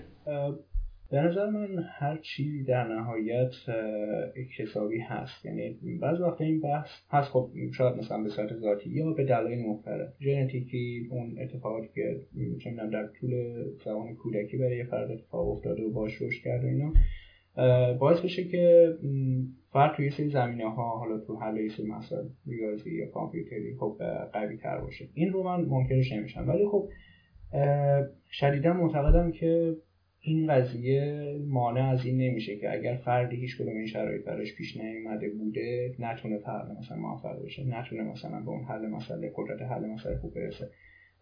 قطعا هر چیزی رو میشه اکتسابی دست بود با چطور میگن تلاش و ممارست زیاد میشه بهش رسید. حداقل تا اون حدی که آدم خوش انتظار هر چقدر که انتظار داره آدم می‌تونه بهش برسه اگر براش تلاش بکنه. این هستش. حالا برای حل مسئله خب روش های مختلفی هست.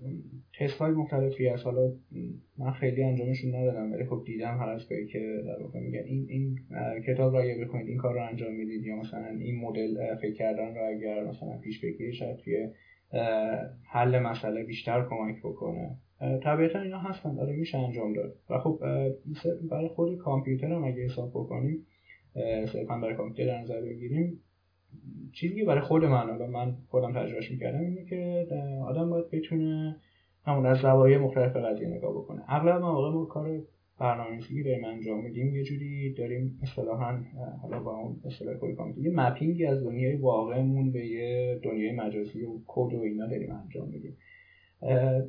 آدم اگه این ذهنیت رو برای خودش تقویت بکنه که بتونه اون چیزی که توی عالم واقع داره می‌بینه رو تصور بکنه که چجوری قراره حالا توی این کد انجام میشه من چجوری این مپینگ رو انجام میدم خیلی وقت رو کمک می‌کنه. یعنی بعضی وقتا ما ساختار رو درست نمی‌تونیم تشخیص بدیم و ساختار رو خوب نمیچینیم که در نتیجهش هم نمی‌تونیم اون مسئله مثلا کامپیوتری که جلومون هستش رو نمی‌تونیم حل بکنیم. بعضی وقتا این در واقع الهام گرفتن همون چیزی که داریم می‌بینیم و اون کاری که می‌خوایم انجام بدیم و برقرار کردن ارتباط خودش خیلی کمک می‌کنه. برای خود من واقعا خیلی پیش اومده که این مپینگ رو انجام دادن چقدر مثلا یهو می‌تونه دید آدم عوض بکنه مثلا به راه حل نزدیکتر بکنه طبیعتا چیزای مختلف هم هستن. آدم می‌تونیم بگیم حالا بحث ریاضی که مثلا فرمودید. اگر یه نفر ریاضیش خوب بوده مثلا حتما مثلا حل مسئله خوبی کامپیوتر داره یا بالعکس نه همش می‌تونه باشه یا نباشه. شاید یه فرد ریاضیش خیلی بد بوده برای که مسئله کامپیوتری مثلا برنامه‌نویسی خوب خیلی خوب هست.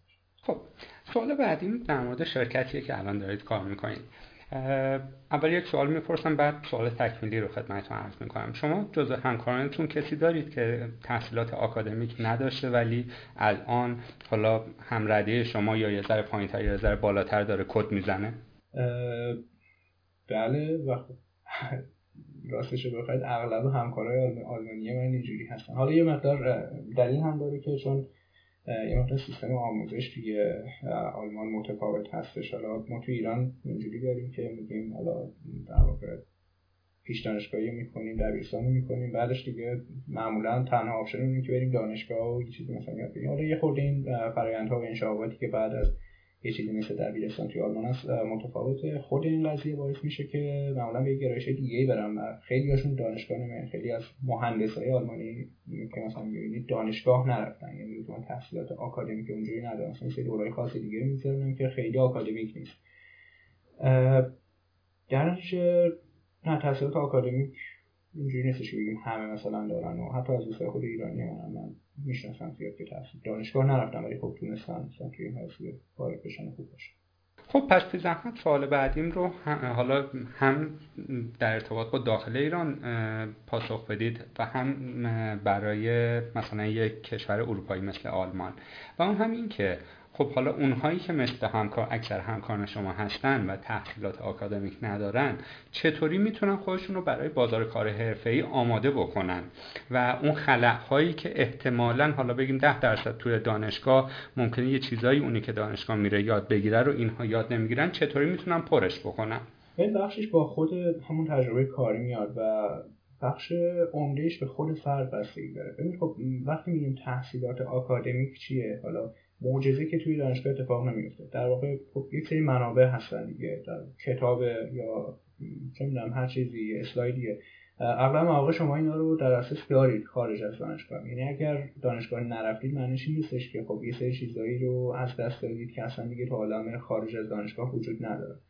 اگر فرد بخواد اینا رو یاد بگیره دیگه نهایتش اینه که می‌تونه ببینید مثلا سیلابس اون دانشگاه اون رشته مثلا توی دانشگاه خاص چیه. همون کتاباشو مثلا بره خب تهیه بکنه بخونه و خب مثلا به اون برسه. یا اگه سوال داره بیشتر سرچ بکنه از افرادی که خب اون تحصیلات داشتن سوال بپرسه.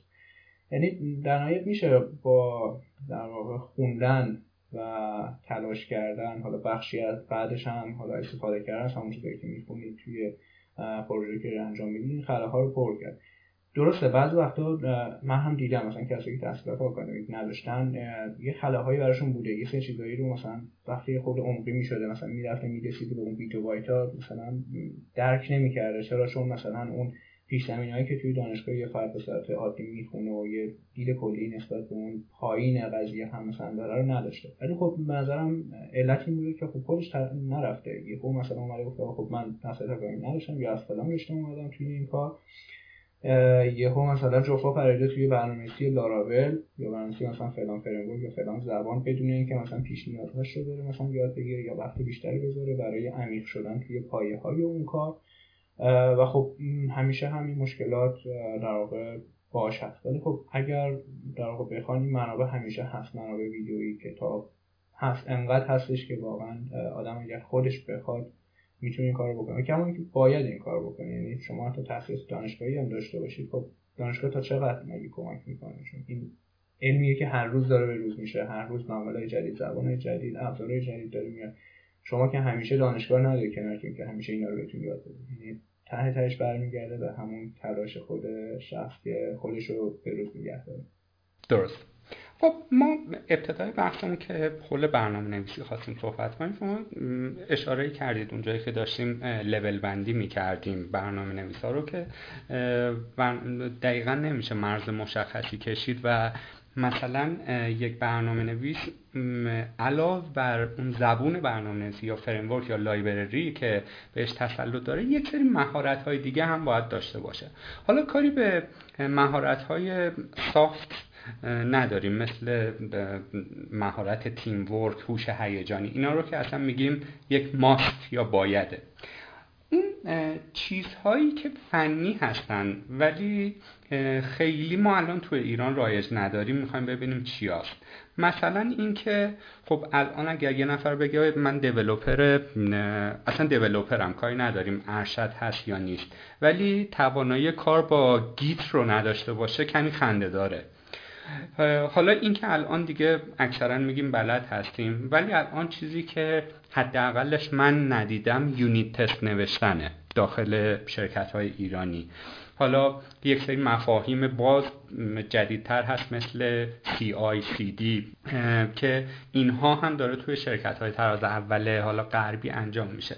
میشه در مورد اینها هم برامون توضیح بدید که ما توانایی کار با چه ابزارهایی رو باید داشته باشیم که بتونیم توی بازار کار حرفه‌ای دووم بیاریم. من نمی‌دونم سوالم رو خوب منتقل کردم یا خیر بله بله واضح بود. در واقع دو, دو موردی که خودتون فرمودید همین بحث حالا Git که به نظر من واقعا دیگه از واجبات هستش الان دیگه شما برنامه‌نویسی شروع می‌کنید باید با سیستم حالا نه فقط خود Git حالا Git الان بیشتر با پس چیزهای مشابهش حالا Git بیشتر استفاده میشه. دو موردی که خودتون فرمودید یکی بحث حالا تست به طور خاص در unit test و بحث همین CI/CD حالا Continuous Integration و Continuous Development یا Deployment. اینا بحثایی هستن که خب متاسفانه توی بازار ایران خیلی هنوز جا نیفتادن یا خیلی اهمیت زیادی در واقع بهشون نمیدن. ولی من اینجا می‌بینم که واقعا اهمیت دارن. مثلا تو اغلب شرکت باز نمیگم همه دارن هم مثلا همواره اینا رو مثلا رعایت می‌کنن. ولی خب اون میانگینی که در نظر بگیره میانگین شرکت ها یا مثلا تیم هایی که دارن به این مسائل اهمیت میدن خیلی بالاتر از مثلا میانگین تیم ها و شرکت ها توی ایران هستش. یه خورده به ذهنیت هم برمیگرده. حالا بحث این تست درسته تست همیشه یه چیزی که یک برنامه خیلی دوست ندارم بنویسنش. دو اینه که خود برنامه‌نویسا یا در واقع اون کسایی که تو رده مدیریتی و اینا هستن فکر می‌کنم که در واقع یه جور اتلاف وقته تست بنویسیم برای چی. خب اون وقتی که می‌خوایم برای تست بذاریم میشینیم کد می‌زنیم مثلا یه دو تا feature بیشتر بنویسیم سریعتر مثلا نرم افزار رو می‌رسیم به بازار. ولی خب در طول زمان یه سال دو سال سه سال که میگذره و نرم افزار می‌خوایم همینجوری اون بحث continuous integration و continuous development رو ایناش انجام بدیم. هی می‌بینی که همون نبودن اون تست هایی که از اول میشه می‌شد نوشته بشه داره الان زمان بیشتری از ما تلف می‌کنه. مثلا یه تغییری توی جای پروژه میدیم و مثلا تیم بزرگ شده اون برنامه اولیه دیگه نیستن. از خیلی جایی خیلی جای پروژه کسی اصلا خبر نداره. یکی یه جایی یه خط کد رو میره عوض می‌کنه. ناآگاه مثلا چهار تا جای دیگه پروژه از کار میفتن و ما این از کار افتادن رو اصلا متوجه نمیشیم. سیستم می‌ذاریم live بعد مثلا چهار تا مشتری زیرشون در میاد. اعتبارمون خدشه میشه. بعد مثلا برمیگردیم به اون بحث اول که اون برنامه‌نویس مثلا از خواب شبش باید بزنه. مثلا یه پایگیر سریع رفع بکنه که چرا شما مثلا مشتری دارن در واقع رنج می‌برن از این مشکل یا نمی‌تونن مثلا از خدمات اون سایت استفاده بکنن یا از اپلیکیشن استفاده بکنن. این بحث ها هست. آره توی ایران مثلا بحث تست خیلی کم داره در واقع بهش اهمیت داده میشه. همین در واقع ابزارها و مفاهیم CI/CD در واقع داره کم کم اهمیت جلوه داده میشه. چیز دیگه ای که بخوام بگم مثلش بولترینش این هست توی ذهنم. حالا اگر چیز دیگه به ذهنم اومد میگم ولی بولترینش این دو مورد هستش که الان خیلی استفاده نمیشه. بله. من یک سوال می‌پرسم باز طبق روال یک سوال تکمیلی هم بعدش می‌پرسم. توی تیم شما مسن ترین دیولوپری که هست چند سالشه؟ توی تیم مسن ترین فکر کنم چهل و پنج. چهل پنج چهل شیش خب حالا سوال تکمیلی من این هستش که آیا میشه گفت که ها یا برنامه نویس ها هم مثل مثلا ورزشکارا یا فوتبالیست که بعد از یک سنی دیگه نمی‌تونن در لایه مثلا فوروارد کار بکنن. باید بیاد مربی بشه طرف. حالا ما مربی به اون شکل داریم ها ولی مثلا طرف میاد مدیر CTO میشه یا مدیر پروژه میشه و یک برنامه نویس به خاطر سختی که کارش داره مثلا من انتظار داشتم شما بگید که مثلا 32 سال دیگه ولی گفتید 45 سال یه ذره سورپرایز شدم. آیا میشه گفت به خاطر سختی کاری که داره وقتی سن میره بالا اون agile بودنی که ما 24 5 سالگی داشتیم رو دیگه نداریم؟ یه ذره یادگیریمون احتمالا افت بکنه درست تجربه اون میره بالا ولی اون شارپ بودنی که یک تازه واردی که از دانشگاه اومده رو نداریم و یواش یواش اگر وارد لایه مدیریتی یا ستادی بشیم بهتره. آیا با این گزاره موافقید یا مخالفید؟ ببین بس که فرمونی سورپرایز شدید راستش اول کار برای خود منم سورپرایز بود این مقدار این تفاوت سنیه می‌تونم بگم حالا توی ایران نمی‌دونم با همه کشور یعنی حداقل توی آلمان متفاوت هست. من خودم توی ایران این حس رو داشتم. مثلا شده بودم 28 سال بعد حس می‌کردم که دارم مثلا پیر میشم توی برنامه نویسی و مثلا همه دیگه جوان شدن شدن 20 ساله و اینا. اومدم آلمان. وقتی اومدم توی تیم خودمون اغلب افراد از من مسنتر بودن. حداقل مثلا سه چهار سال یه نفر بود توی تیممون که از من سنش کمتر بود. اصلا کلا نظرم برعکس بود. ای من چقدر اینجا جوونم مثلا همه چقدر سنشون مثلا بیشتره. یه خورده بحث این هم هست که حالا نگاه بکنیم این سنه چجوری داره در واقع برداشت میشه. حالا شاید توی ایران مثلا بگید مثلا یه نفر 35 سالشه مثلا 40 سالشه داره کد می‌زنه یه خورده عجیب به نظر میاد. اینجا الان حتی توی آلمان دارم می‌بینم نه خیلی عجیب نیست.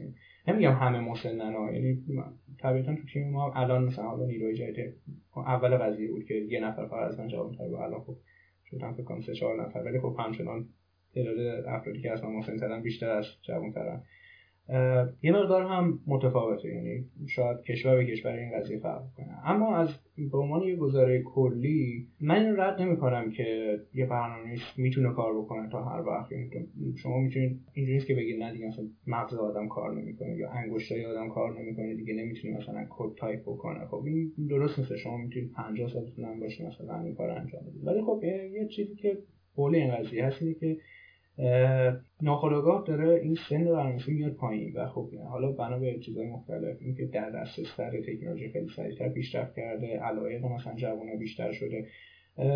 خیلی هم دارن از سن مثلا نوجوانی یا مثلا از 20 سالگی اینا شروع می‌کنن برنامه‌نویسی مثلا طرفی 25 ساله شده کلی کار کرده و مثلا داره پروژه خوبی یا هندل می‌کنه. اینا این سنه یه خورده اوریجش اومده پایین ناخودآگاه. و خب این دید همیشه هست که توی بازاری که اغلب داره سنا مثلا به فرضی سی سال داره مثلا حساب میشه دیگه سی و پنج سال داره حساب میشه. یه فردی که مثلا چه سالش پنجاه سالش نشسته یا کنار اونا داره کد می‌زنه بعضی وقتا عجیب دیده میشه. یا شاید بحث دیگه حالا غیر فنی خود ارتباطات بین اون افراد مثلا توی اون تیم خوب پیش نمیره. حالا به خاطر مسائل مختلف دیدگاه عقیده‌ای که دارن شاید از دو تا نسل مختلف هستن. اینا هستش که یه ذره عجیب می‌کنه. صرف خود سن نظرم نه مثلا نیستش که بگیم آدم نمی‌تونه تو 60 سالگی کد بزنه. خب چرا می‌تونه؟ مغز آدم که تو آدمی که کار می‌کنه انگشتای آدم می‌تونه تایپ بکنه خب داره کد می‌زنه. حالا شاید تو آینده دیگه انگشتم نخواد کار بکنه حرف بزنه کد بشه این هست ولی خب معمولا این قضیه پیش میاد. از یه سنی به بعد در واقع افراد شاید حتی بگیم بهتره که این کار رو بکنن. چون تو رده یه حالا مدیریتی یا لیدری رفتن مدیریتی میگن ما خودمون راستش که خیلی از باشه مدیر استفاده نمی کنیم الان حتی توی شرکت توی حالا به عنوان رهبر لیدر مثلا چیز می‌کنیم. بعضی وقتا بهتر است حتی در کنار کد زدن افراد توی اون لایه هم قرار بگیرن. که بتونه در واقع یه جوری لید بکنن یه جوری اون تجربیاتشون رو هم منتقل بکنن. و یه دید چطور میگن کلی اوورال داشته باشن مثلا روی بقیه اعضای تیم که بتونن خب حالا شما مثلا برنامه نویسی شاید با همه در تماس نباشید نه بقیه دارن چیکار می‌کنن ولی خب یه ذره مثلا بالاتر قرار می‌گیرید یه ذره حالت لیدری دارید بقیه بیشتر بهتون رجوع می‌کنن شما کار بقیه رو بیشتر می‌بینید تجربیاتتون رو بهتر می‌تونید مثلا منتقل بکنید. راحت هم که داره مثلا یه کار اشتباهی انجام میده می‌تونید مثلا از تجربه این کار اشتباه بگیرید. این خوب هست. به نظرم نه فقط صرف بحث سن بحث این که راحتتر و بهتر شاید مثلا بشه تجربیات رو منتقل کرد راحتتر و بهتر بشه تیم رو ارتقا داد. از این نظر به نظرم خوبه که آره مثلا از یه جایی به بعد حتی اگر کد بزنید یا نظری مثلا فرد وارد بحث مدیریتی بشه که من خودم به شخصه عقیده دارم حتی تو لایه مدیریتی هم بهتره که فرد درگیر حتی کار فنی کد زدن باشه. چون که نباشه این سرعت تکنولوژی انقدر زیاد هست سرعت پیشرفت از یه جایی بعد آدم عقب میمونه. واقعا این تجربیاتش از یه بعد دیگه ابسولوت میشه و نمی‌تونه دیگه اون هدفی که باهاش وارد اون رده شد رو ادامه بده. و من نوعی اگر بخوام وارد اون لایه بشم به چه مهارت هایی باید تجهیز بشم که بتونم خوش بدرخشم؟ بحث فنی که حالا توی حوزه کامپیوتر نرمافزاری نگاه بحث فنی که 100 خب درصد هست. یعنی نمیشه بگیم که حالا طرف بحث فنی نداره مثلا توانی فنی خوبی نداره. منظورم که توان فنی خوبی نداره نیست که از همه بهتره توی اون تیم. نه. خودش توان فنی خوبی داره تجربه تو مثلا خوبی داره دید خوبی داره نسبت مثلا به اون کاری که انجام میدن اون صاحب کار توسعه نرم در کنار اینا بعضی وقتا واقعا می‌بینید اون مهارت های در واقع نرم یا سافت اسکیل که خودتون اشاره کردید هم خیلی بولد میشن. یعنی وقتی شما یه ذره حالا اینجوری طبقه بندی هم نیستش. حالا وقتی میگه مثلا بحث لیدر یه ذره تفاوتایی که تو این دوتا واژه هم هست اینه که اون مدیر خیلی طبقه ای دیده میشه. مثلا یکی بالا سر آدم حالا لیدر شاید میشه دیده نشه. داشتن این مهارت نرم خیلی مهم میشه که شما خب گفتیم این خوبه که در واقع این بدی های بقیه رو ببینید. اگه مثلا تجربه خودتون می‌تونید منتقل بکنید. نمی‌دونم مثلا راهبردهای بهتری ارائه بدید راهکارهای بهتری ارائه بدید. چون که مثلا دید بهتری دارید می‌تونید ابزارهای بهتری رو وارد پروژه بکنید. اما خب همه اینا کامیکیشن می‌خواد همه اینا در واقع شما در ارتباط با تیم باشید. اگر نتونید این ارتباط رو خوب برقرار بکنید اگر مدل گفتنتون که مثلا اینجا به جای این کار میشه این کار رو انجام داد مثلا به این دلیل یک و دو مثلا بهتر میشه رو خوب انتقالی ندید شاید مثلا نتیجه عکس بده. مثلا همه فکر کنم مثلا متنفر بشه. مثلا این کی اومده بالا سرمون وایساده همش می‌خواد دست بده همش بگه تو بدی من خوبه خب. به خاطر مثلا یا حالا به عنوان یه مثال گفتم این مهارت های در واقع نرم خودشون رو خیلی مثلا نشون میدن. نظرم برای قرار گرفتن تو اون رده واقعا یه یک سری مهارت ها و دانش های خاص دیگه لازمه. باید براشون مثلا آموزشی باید کتاب خوند باید مثلا سمینار را یاد گرفت براشون. متاسفانه من دیدم زیاد. حالا نمیگم فقط ایران توی اینجا هم اتفاق میفته ولی گاهن توی ایران بیشتر. که خب صرفا طرف به خاطر اینکه میگن تجربه زیادی داره یا مثلا حضور فنی خوب هست باید الان مثلا برداریم چون سنش دیگه از اینجا بیشتر شده مثلا باید برداریمش بذاریمش مثلا بشه مدیر و کسی بشه که در واقع به بقیه میگه این کارو بکن اون کارو نکن. ولی خب اون سافت اسکیلاتش وجود نداره و نتیجه عکس میده. این ارتباط بین مدیر و مثلا در واقع اون بقیه اعضای تیم مخدوش میشه که خب نتیجه عکسش توی همه چی دیده میشه. تا روند مثلا پیشرفت پروژه مخدوش میشه. بله خیلی هم عالی. اگر بخوایم بحثمون رو جنبندی بکنیم البته تا اینجاش رو کلیش هم مونده. و اون هم این که ازتون بخوایم که یک رودمپ برای من نوعی ترسیم بکنید که می‌خوام وارد حوزه کد نویسی بشم و می‌خوام هم موفق بشم. با کمترین هزینه با حالا کمترین تلاش نه اینکه تلاش نکنیم یعنی اینکه مسیر رو اشتباه نریم و بخوایم دوباره برگردیم. حالا از چیز سایت هایی که می‌تونیم مثلا به عنوان منابع آموزشی استفاده بکنیم. تجربیات خودتون یا اون best practice هایی که داشتید رو میشه در قالب یک roadmap برای ما ترسیم بکنید؟ اول از همه طبیعتا همیشه تو هر بحثی این پیش میاد که باید هدف رو مشخص بکنیم. این چیز بعدی است که توی برای زمان من خودم هم درگیر شدم توی ایران که هم اون چند سال پیش. وقتی شروع به کار برنامه‌نویسی می‌کنید فکر می‌کنید قدرت زیادی دارید. همه کار می‌تونید بکنید و همه چی رو باید یاد بگیرید. و مثلا شاید از این شاخه میپرید به اون شاخه از اون شاخه به این یکی شاخه. آخرش توی هیچی مثلا خوب نمیشید و فکر می‌کنید همه چی بلدید ولی توی هیچی مثلا خوب نیستید نظر که هدف رو مشخص کنید از اول من مثلا می‌خوام یک برنامه نویس موبایل خوب بشم. من می‌خوام یک برنامه نویس front یا X دیگه خوب بشم یا من مثلا می‌خوام چه می‌دونم مثلا database administrator مثلا بشم. اینو مشخص بکنید و توی اون مسیر در واقع قدم بذارید و حالا اگر چیزهای جانبی هم نیاز هست اون چیزهای جانبی که به این مسیر کمک می‌کنن یاد بگیرید. و نه اینکه حالا از این شاخه مثلا صرفا چهار روز مثلا بریم وب کار بکنیم چهار روز موبایل کار بکنیم به صرف اینکه اوکی من می‌تونم حالا هم پروژه موبایل انجام بدم هم پروژه وب بعد مثلا می‌تونم پول بیشتر در بیارم. حالا بعضی وقتا بد نیست ولی به عنوان یه راه نهایی نباید اینجوری نگاه کرد که من می‌خوام تو همه چیز مثلا دست بر مثلا یه رودمپ کلی اینه. یه هدف مشخص بکنید و تشخیص بدید ابزارهای مثلا دور برش چیه برای این رسیدن به این هدف چه ابزاری نیاز دارم چه چیزایی نیاز دارم بازار الان مثلا چه در واقع دیمندی داره. اگر مثلا من می‌خوام پنج سال بعد خارج از ایران برم می‌خوام مثلا چه می‌دونم شرکت را بندازم توی ایران یا هر چیزی به چه مهارتی دیگه نیاز دارم و اونا رو ارتقا بدم. حالا خیلی سفت سخت نمیشه گفت یعنی شماره یک و دو و سه رو مثلا باید انجام می‌دید. به اون هدفی که مشخص می‌کنین رب داره. ولی نظرم این باشه. این از این شاخه به اون شاخه پریدن توی حوزه یکی از سرمایه‌ای که متاسفانه خیلی درگیرش میشه. بله دست شما هم درد نکنه. ما در معرفی شما گفتیم که جدیدا به حوزه بلاکچین ورود پیدا کردید. خب بحث جدیدیه و خیلی هم الان ترنده ولی درکش ممکنه برای آدم ها یه ذره سخت باشه. من اول از همه خواهشم از شما اینه که یک تعریف تعریفی که خواستم بگم سهل الفهم نمی‌دونم مثلا این واژه داریم نداریم درسته یا نه. یه تعریفی که آدم راحت متوجه بشه از بلاکچین برامون بدید. یه ذره سخته. حالا من خیلی هم نمی‌خوام نظرهای خیلی کارشناسی در بدم چون خودم هم به جدید هستم توی این حوزه. ولی خب حالا بلاکچین آره مفهومیه که جدیده یا جدیدن باب شده. حالا بحث خود بلاکچین از تقریبا 9 سال 10 سال پیش در واقع با شروع اون در واقع وایت پیپری که برای بیت کوین اومد بیرون اینا. معلوم هم نیست کی در نهایت اون درست کرد. اومد بیرون ولی خب تو این یک دو سال اخیر به خصوص با این در واقع بازاری که در راه افتاده دیگه خرید و فروش مثلا این ارزهای دیجیتال و توکن ها و اینا خیلی داغتر شده بیشتر روی زبان ها افتاده.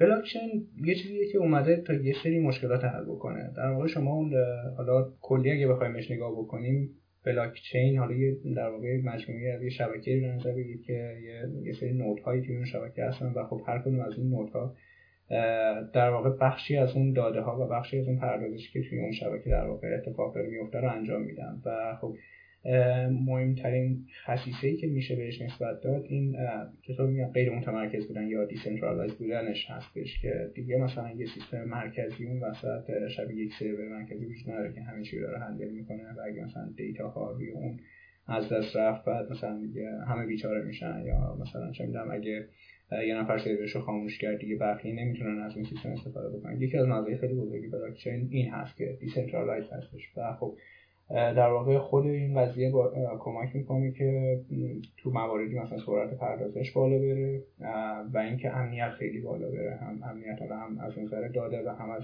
از نظر در واقع دسترسی به داده و حفظ داده ها که خب به راحتی پاک نشن و هم از نظر تغییر دادن یک سری داده های مثلا اساسی. توی حوزه‌ای هستن که خب به فرض یک هیستوری از یه سری اتفاقات از یه سری تراکنش ها یا هر چیزی که هستش نه تعریف میشه. باید نگه داشته باشه و اینا هیچ وقت نباید در طول زمان نه تغییر بکنه نه پاک بشه. خب فراهم کردن این قضیه با تکنولوژی های غیر بلاکچینی نمیگم غیر ممکنه ولی خب سخته و همیشه یه سری در واقع چالش های جلوش هست بحث امنیتی و چیزهای مختلف. ولی خب بلاکچین موارد اینجوری رو می‌تونه مثلا راحت تر بکنه. حالا پروژه مختلفی در واقع شبکه های بلاکچینی مختلفی الان دارن میان هر کدومشون ادعای خودشون رو دارن مواردی می‌خوان حل بکنن. و خب در نهایت اینجوری خواهد شد که خب راه خودشون رو باز می‌کنن و اینطوری که الان شروع کردن به باز کردن و توجه زیادی جلب کردن شرکت های زیادی دارن به اون سمت میرن. در حال حاضر یه سری سلوشن های خوبی ارائه شده که یه سری مشکلاتی که ما همیشه باشون در واقع سر کله می‌زدیم در واقع دارن حل می‌کنن مثلا توی دنیا موجود. یکی از مهمتریناش بحث مثلا انتقال پول بین مثلا کشورهای مختلف که الان با سیستم سویفت و اینا که از داره روزها طول می‌کشه و خب با یه سری از اینا خیلی سریع می‌تونه مثلا انجام میشه با هزینه خیلی کمتر و زمان خیلی کمتر. این حالا یه تصویر خیلی کلی از بلاکچین خب این خوبی که شما گفتید جایگزین سویفت میشه از دید من و شما. آره خوبه. ولی از دید دولت ها بعید می‌دونم خیلی لذت بخش باشه براشون که ارز به صورت کاملا ناشناس در حجم بسیار بالا با یک کلیک می‌تونه جابجا بشه و خب این می‌تونه ارزش پول کشورها رو جابجا کنه. کما اینکه الان می‌بینیم مثلا کشور چین یا روسیه یا ایران جبهه می‌کنن و بعضیاشون غیرقانونی اعلامش می‌کنن. درسته این هستش. حالا طبیعتا هر تکنولوژی هر کاری میاد همیشه به چالش های خودش میاد و, خب یه سری چیزا رو می‌خواد نفت بکنه که خب اون افراد دیگه در واقع از این نفت کردن ها خوشحال نمیشن. ولی خب همش هم نیست که آره دولت ها خب اگر نگرانی دارن خب بخش نگرانی هم بجاست. یعنی درسته خب اگر مثلا به صورت بینام مثلا این پول ها رو جابجا کرد. کمی که الان مثلا هستن سایت که راه افتادن. مثلا مواد مخدر دارن میفروشن و خب با از این ارزهای دیجیتال دارن پرداختشون انجام میدن. مثلا کسی نمی‌فهمه که کی داره به کی چی میفروشه و اصلا کی داره پول پرداخت می‌کنه و خب خیلی درسته خب در واقع بحثای اینجوری هم در کنارش مطرح میشه و خب داره الان با همین bold شدن ها و سر زبان افتادن ها خب دولت ها دارن جبهه می‌گیرن دارن سعی می‌کنن یه سری regulation هایی مثلا ارائه بدن یه سری دوباره محدودیت هایی بذارن جلوی پاش آره الان شاید مثلا خیلی extreme داره به قضیه نگاه میشه. ولی احتمال زیاد بعدا شاید تو همین آینده نزدیک مثلا قوانین خوبی حول این قضیه هم شکل بگیره که خب بهتر ازش استفاده بشه و در بعد نشه. حالا باز میگم همه چی با آینده رفت داره که دیدگاه نسبت به این چیزایی که ما الان میگیم بعد توی آینده چجوری باشه شاید توی آینده دیدگاه تغییر بکنه مثلا بهتر بشه. دولت مرده دوست ندارن درسته که در واقع این ارزها یا جایگزین ارزهای کشور بشن یا همین در واقع بینا بودن. ولی خب می‌تونه مشکلات از خیلی آدمای دیگه حل بکنه. با خوبی و بدی های خودش اومده و خب باید دید هنوز خیلی جا داره تکنولوژی های بلاکچین که در واقع به اون بلوغ خودشون برسن و دنیای واقع واقعا ازشون خوب استفاده بشه. خب وقتی بحث بلاکچین به میون میاد ما از دو بعد می‌تونیم حداقل بررسیش بکنیم. یکی cryptocurrency هایی که مبتنی بر بلاکچین و یکی هم خود بلاکچینی که باهاش مثلا یک کسب و کاری راه بندازیم یا استارتاپی راه بندازیم. حالا می‌خوام دیدگاه شما رو در مورد هر دو اینها بدونم. آیا ورود به معامله و خرید و فروش cryptocurrency های مثل اتریوم و بیت کوین رو شما توصیه می‌کنید یا نه؟ با توجه به اینکه خیلی fluctuation یا افت و خیز داره ممکنه آدم پولش رو از دست بده. مثلا این سوال رو از برخی دوستان می‌پرسیم میگه اگر یه پول زیادی داری که اگر دستش یه شبه بدی خیلی ناراحت نمیشی ورود کن. ولی اگر می‌خوای شبیه سهام و بورس بهش نگاه بکنی در حال حاضر خیلی ریسکیه. کما اینکه خود دیولوپر جوان و اگه اشتباه نکنم روسی اتریوم میگه که الان ورود پیدا نکنید چون هنوز به بلوغ نرسیده. دیدگاه شما چیه در مورد این؟ خیلی سخته نمیشه گفت من توصیه می‌کنم یا نمی‌کنم. اما خب حالا بحث این که حالا اون بر خود بلاکچین تکنولوژی بلاکچین که می‌تونه مشکل حل بکنه چی اون خوبی یا بدی حالا خیلی مختصر گفتیم. حالا بحث این cryptocurrency ها اون توکن ها که هستن حالا برای خرید و فروش به عنوان یک چیزی که می‌خرید میفروشید براتون ارزش ایجاد بکنه. بستگی داره. حالا اون بحث پول از دست دادنه باز این بستگی چجوری بهش نگاه می‌کنید شما بعضی اصلا اصطلاح میگن می‌خوان day trading انجام بدن مثلا می‌خوان سریع مثلا یه چیزی بخرن بفروشن مثلا یه روز دو روز چهار روز مثلا یه پولی رو به دست بیارن. آره خب اونجوری شاید مثلا بگی خب ریسکش خیلی میره بالاتر به فرض. مثلا شما امکان یه چیزی بخرید. حالا اگر کاربرا خودشون دنبال می‌کنن مثلا اینا می‌بینن. یهو قیمت یه چیزی مثلا خیلی extreme میره بالا یا یهو مثلا در از دو روز قیمت یه چیزی در از چند ساعت مثلا extreme قیمتش میاد پایین. خیلی هنوز مثلا به خاطر این چیزایی که هنوز قوانین خوبی دور برش نیستش به اخبار منفی خیلی مثلا شدید واکنش داره نشون میده. بازار cryptocurrency مثلا یکی ban ی اعلام می‌کنه یا فلان کشور مثلا مثلا کشورهایی که زیاد فعالن مثل چین و کره و اینا. آمریکا مثلا یه سری چیزا اعلام می‌کنن که ما از این به جلوی اینو می‌خوایم بگیریم یهو مثلا افت می‌کنه. آره اینا ریسک خیلی بزرگی داره برای مثلا اینکه کسی که کوتاه مدت تاکید می‌کنم کوتاه مدت می‌خواد نگاه بکنه و قضیه آره شاید مثلا ریسکی باشه شاید مثلا توی مدت زمانی کم شما پول زیادی از دست بدید. و خب اون پول رو لازم دارید نمی‌تونید هم بذارید توی اون بازه بمونه به امید اینکه okay من حالا فکر می‌کنم که این در آینده در طول چند ماه چند سال آینده مثلا رشد خواهد کرد و در نهایت سود خواهم کرد. طرف مثلا می‌خواد سریع پولش رو بذاره اونجا مثلا یه سودی ازش به دست بیاره و پول بکشه بیرون. شاید تو این حالت سود خیلی خوبی بکنه شاید ضرر خیلی مثلا زیادی متحمل بشه. اگر اینجوری هست من توصیه نمی‌کنم واقعا کسی اگر نمی‌تونه از پس اون قضیه بر بیاد اگه فکر می‌کنه که مثلا خیلی براش ریسکی اگه فکر می‌کنه اون پول دست بده واقعا مثلا ضربه بزرگی بهش می‌کنه به نظرم نباید انجام کما که الان خیلی شرکت های در واقع شرکت ها موثری که این کارت اعتباری دارن چیز می‌کنن فراهم می‌کنن دارن خرید و فروش در خرید مثلا این ارزهای دیجیتال مثل بیت کوین و اتریوم اینا رو در واقع مسدود می‌کنن که شما با استفاده از credit card شون نتونید. یا حتی بعضی از این exchange ها اصلا این گزینه رو ندارن که شما مثلا با credit card بفرض مثلا در واقع این رو بخرید. چرا؟ چون credit card همیشه به شما این اجازه میده که بیشتر از اون چیزی که دارید خرج بکنید و طرف این که okay من credit card هم منفی می‌کنم ولی یه ماه دیگه سود می‌کنم پرداخت می‌کنم بعد این سود یه ماه دیگه میشه مثلا ضرر خیلی گنده بعد طرف کردیت کارتش هم نمی‌تونه بده. قبضش نمی‌تونه بده و خب اون که خودش داره از اون در اون در واقع بانک امکان داره یا مؤسسه در واقع اذیتش بکنه. و خب همه اینا هست. همین ریسک در کنارش هستش. بستگی داره. به نظرم برای کوتاه مدت خیلی باید در واقع دقیقتر بهش نگاه کرد.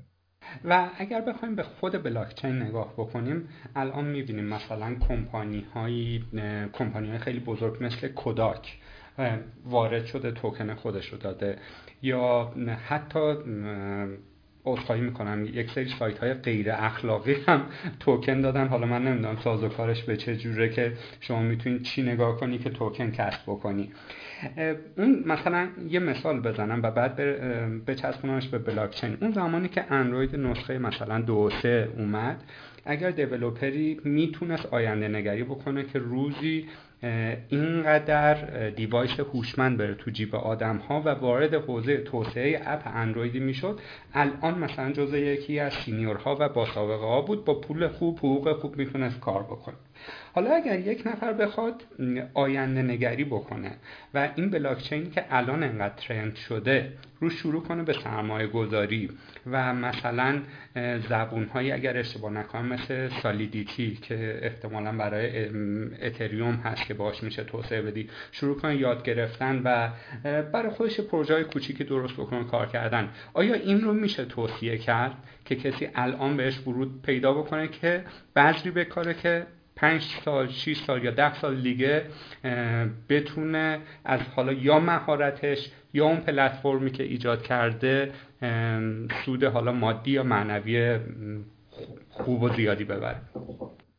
به صورت کلی می‌تونم بگم بله احتمال خیلی زیادی قضیه اتفاق خواهد افتاد و خب به حال مسائلی که با این بلاکچین مطرح شده بر مشکلاتی که مشکلاتی که می‌تونن حل بکنن و آلردی بعضیشون دیولپ شدن یا دارن دیولپ میشن به حال واقعی هست. یعنی چیز انتظاری نیست که بگیم حالا شاید بشه شاید نشه واقعا به نظر من اینا رشد خواهند کرد در واقع پروژه بلاک چینی و یه سری مشکلات واقعی روزمره که خیلی ما درگیرش هستیم توی این سیستم نرم فعلی رو رفع خواهند کرد. اینکه حالا با کدوم بهتر در واقع مثلا کار بشه یا مثلا چون مثلا سرمایه گذاری حالا وقتی تو نوروش مثلا انجام بدید واسه داره. ولی خب حالا با این مثالی که خودتون گفتی سالیدیتی حالا روی بلاکچین مثلا اتریوم هستش. اتریوم خب الان طبق آماری که داره هی هر چند وقتی منتشر میشه با اختلاف در واقع پلتفرمی هستش که برنامه‌نویسا دارن روش کار می‌کنن و خودش خود مثلا تیمی که اون هستش حالا اون جوون 20 چند ساله‌ای که این راه اندازی کرده روسی کانادایی هست و خیلی مثلا دارن support ش می‌کنن پیشرفتش میدن ابزارهایی که دور برش هستش همین زبانی که فرمودی Solidity برای کار کردن با مفهوم smart contract که در واقع اتریوم معرفی کرده. اینا خوبن و خیلی ها هم دارن چیز می‌کنن و حتی شبکه بلاکچینی زیادی الان هستن که بر مبنای مثلا اتریوم ساخته شدن و خب این یکی از مواردش هست نمی‌خوام بگم همه چیز اتریوم هست و بهترین هست و ولا غیر ولی خب یکی از این چیزهایی هستش که خب این ترندی که الان ایجاد شده به نظر شخصی من حداقل نمی‌تونه یه چیز خیلی واقعی باشه که بمیره. به نظر من ورود کردن توش یاد گرفتنش و در واقع تبدیل شدن به یه در واقع فردی که توی این قضیه می‌تونه مثلا اپلیکیشن بنویسه کارهای خوبی انجام بده به نظرم میارزه توی آینده خوب خواهد. همین الان هم مثلا من حتی آگهی کاری می‌بینم این برام بر توی مثلا لینکدین یا مثلا چه می‌دونم هر از ایمیل میشه که مثلا دنبال برنامه سایی دارن میگردن که حتی مثلا حقوقهای خوبی هم مثلا چیز می‌کنن. آفر میدن که بیاید مثلا به عنوان مثلا توی این تیم ما که داریم فلان کار رو انجام میدیم روی فلان بلاکچین مثلا ملحق بشن و در کار بکنن. بعضا خوب کار بود و اگر یک نفری که داره بحث ما رو میشنوه علاقمند بشه و ولی دیگه این مثل قضیه وبسایت نیست که بگیم حالا یه بلاگ بزنیم یا یه فروشگاه آنلاین بزنیم یک ایده بدی می‌خواد. آیا چند تا ایده دارید که فقط لیستوار بگید و سر نخ رو به مخاطب ما بدید و بره دنبالش؟ یا الان حضور ذهن ندارید؟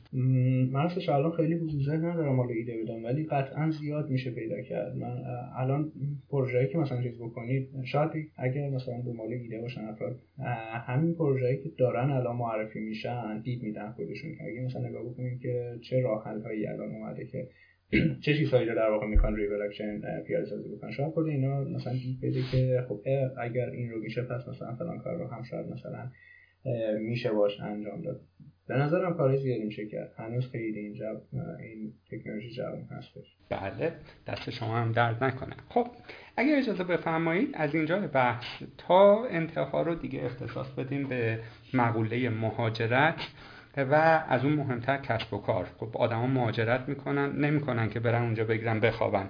میرن که یک شرایط رفاه و کار بهتری پیدا بکنن و مسلما در مورد کسب و کار هم باید ما پس از مهاجرت از شما سوال کنیم و تجربیاتتون رو بی زحمت با ما به اشتراک بگذارید. اولین سوال باز مثل دو سوال قبلیم یه ذره شخصیه و اگر دوست نداشتید می‌تونید پاسخ ندید.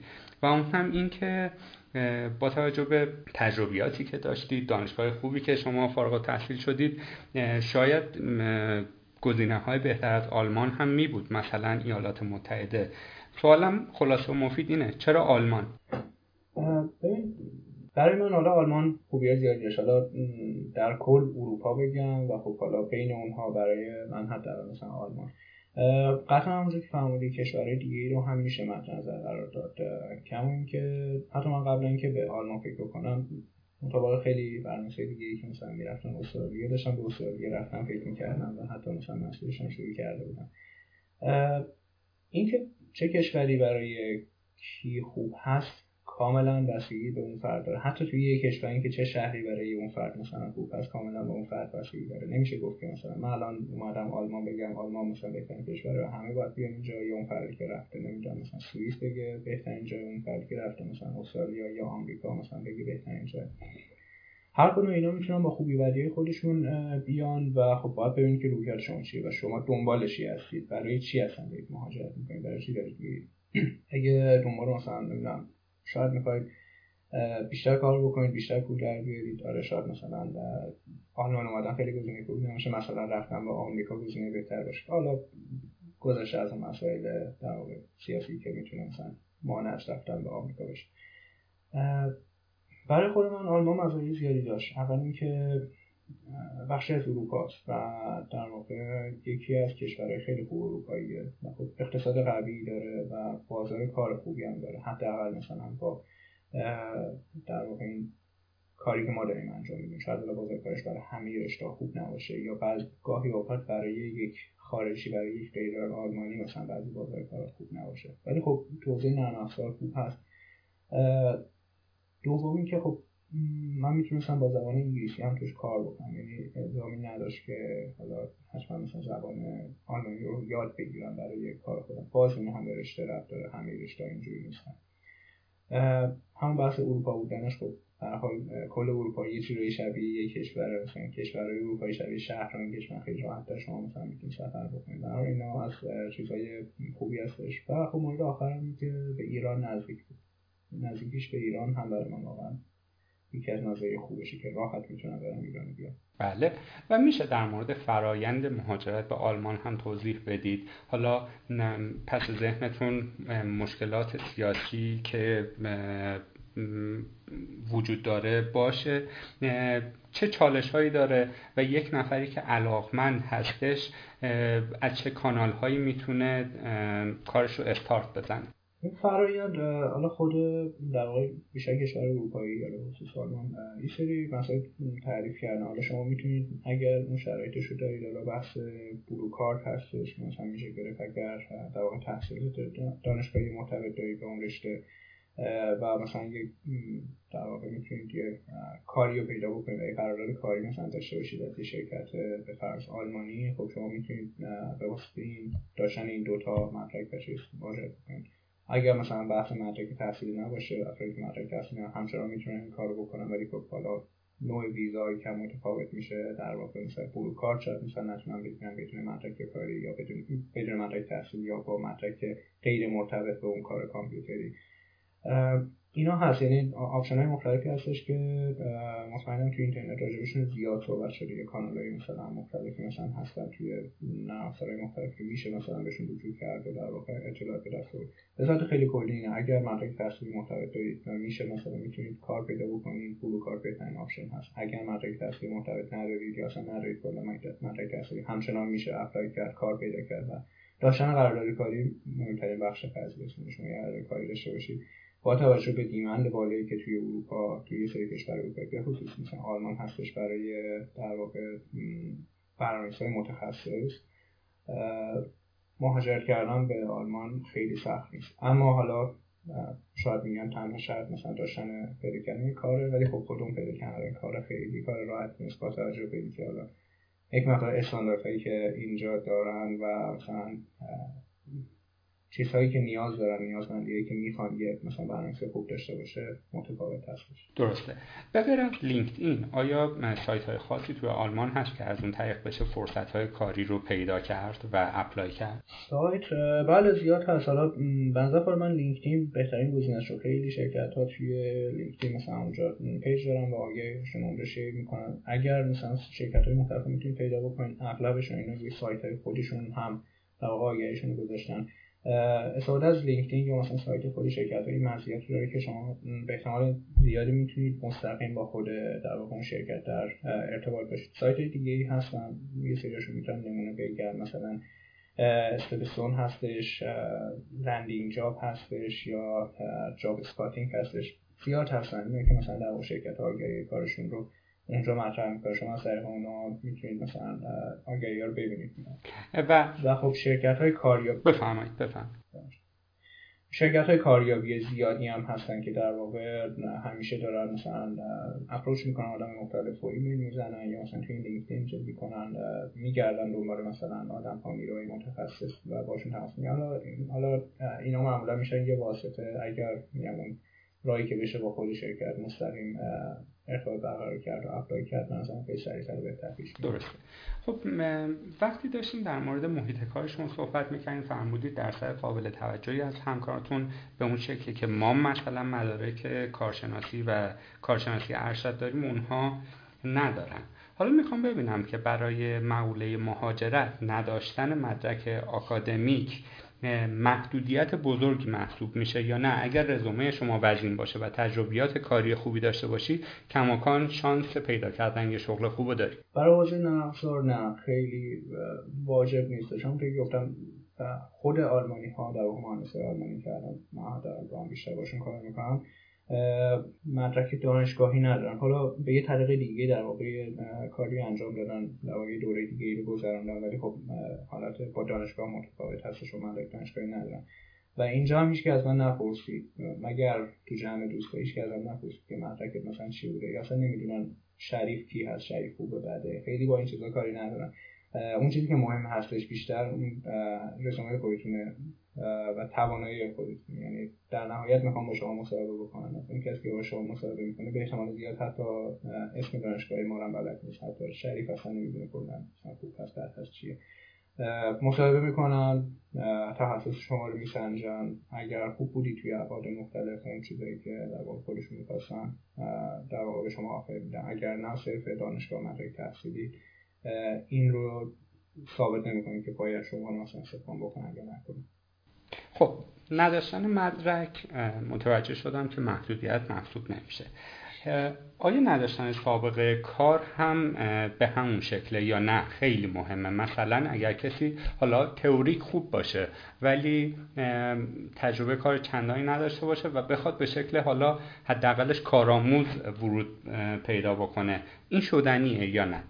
تو این حالت می‌تونم بگم سخت دارم گفتم حالا به مدرک زیاد توجه نمی کنم ولی به در واقع تخصص زیاد توجه می کنم به خصوص به عنوان یک فرد خارجی. ببین اگر بگید که مثلا من کار خوبی ندارم حالا مستقل از اینکه مدرک تحصیل خوبی دارید یا نه در واقع مثلا تجربه خوبی ندارم یا توان مثلا تخصص خوبی رو در حال حاضر ندارم و از اون برای قضیه حتی توی ایران هم هستم و مثلا می‌خوام از ایران اپلای بکنم فکر می‌کنم سخت باشه. یعنی به راحتی نمیپذیرم. به خصوص اینکه دارن یک فردی رو از خارج از کشور خودشون و حتی خارج از اروپا دارن مثلا استخدام می‌کنن. و خب این با محدودیت و سختی خودش در واقع همراه هستش برای اون شرکت. در نتیجه اغلب به خصوص افرادی که دارن از خارج از اروپا می‌گیرن دنبال کسایی هستن که یه مینیمومی رو دارن. یعنی من معمولا دیدم که سنیور مثلا دارن می‌گیرن.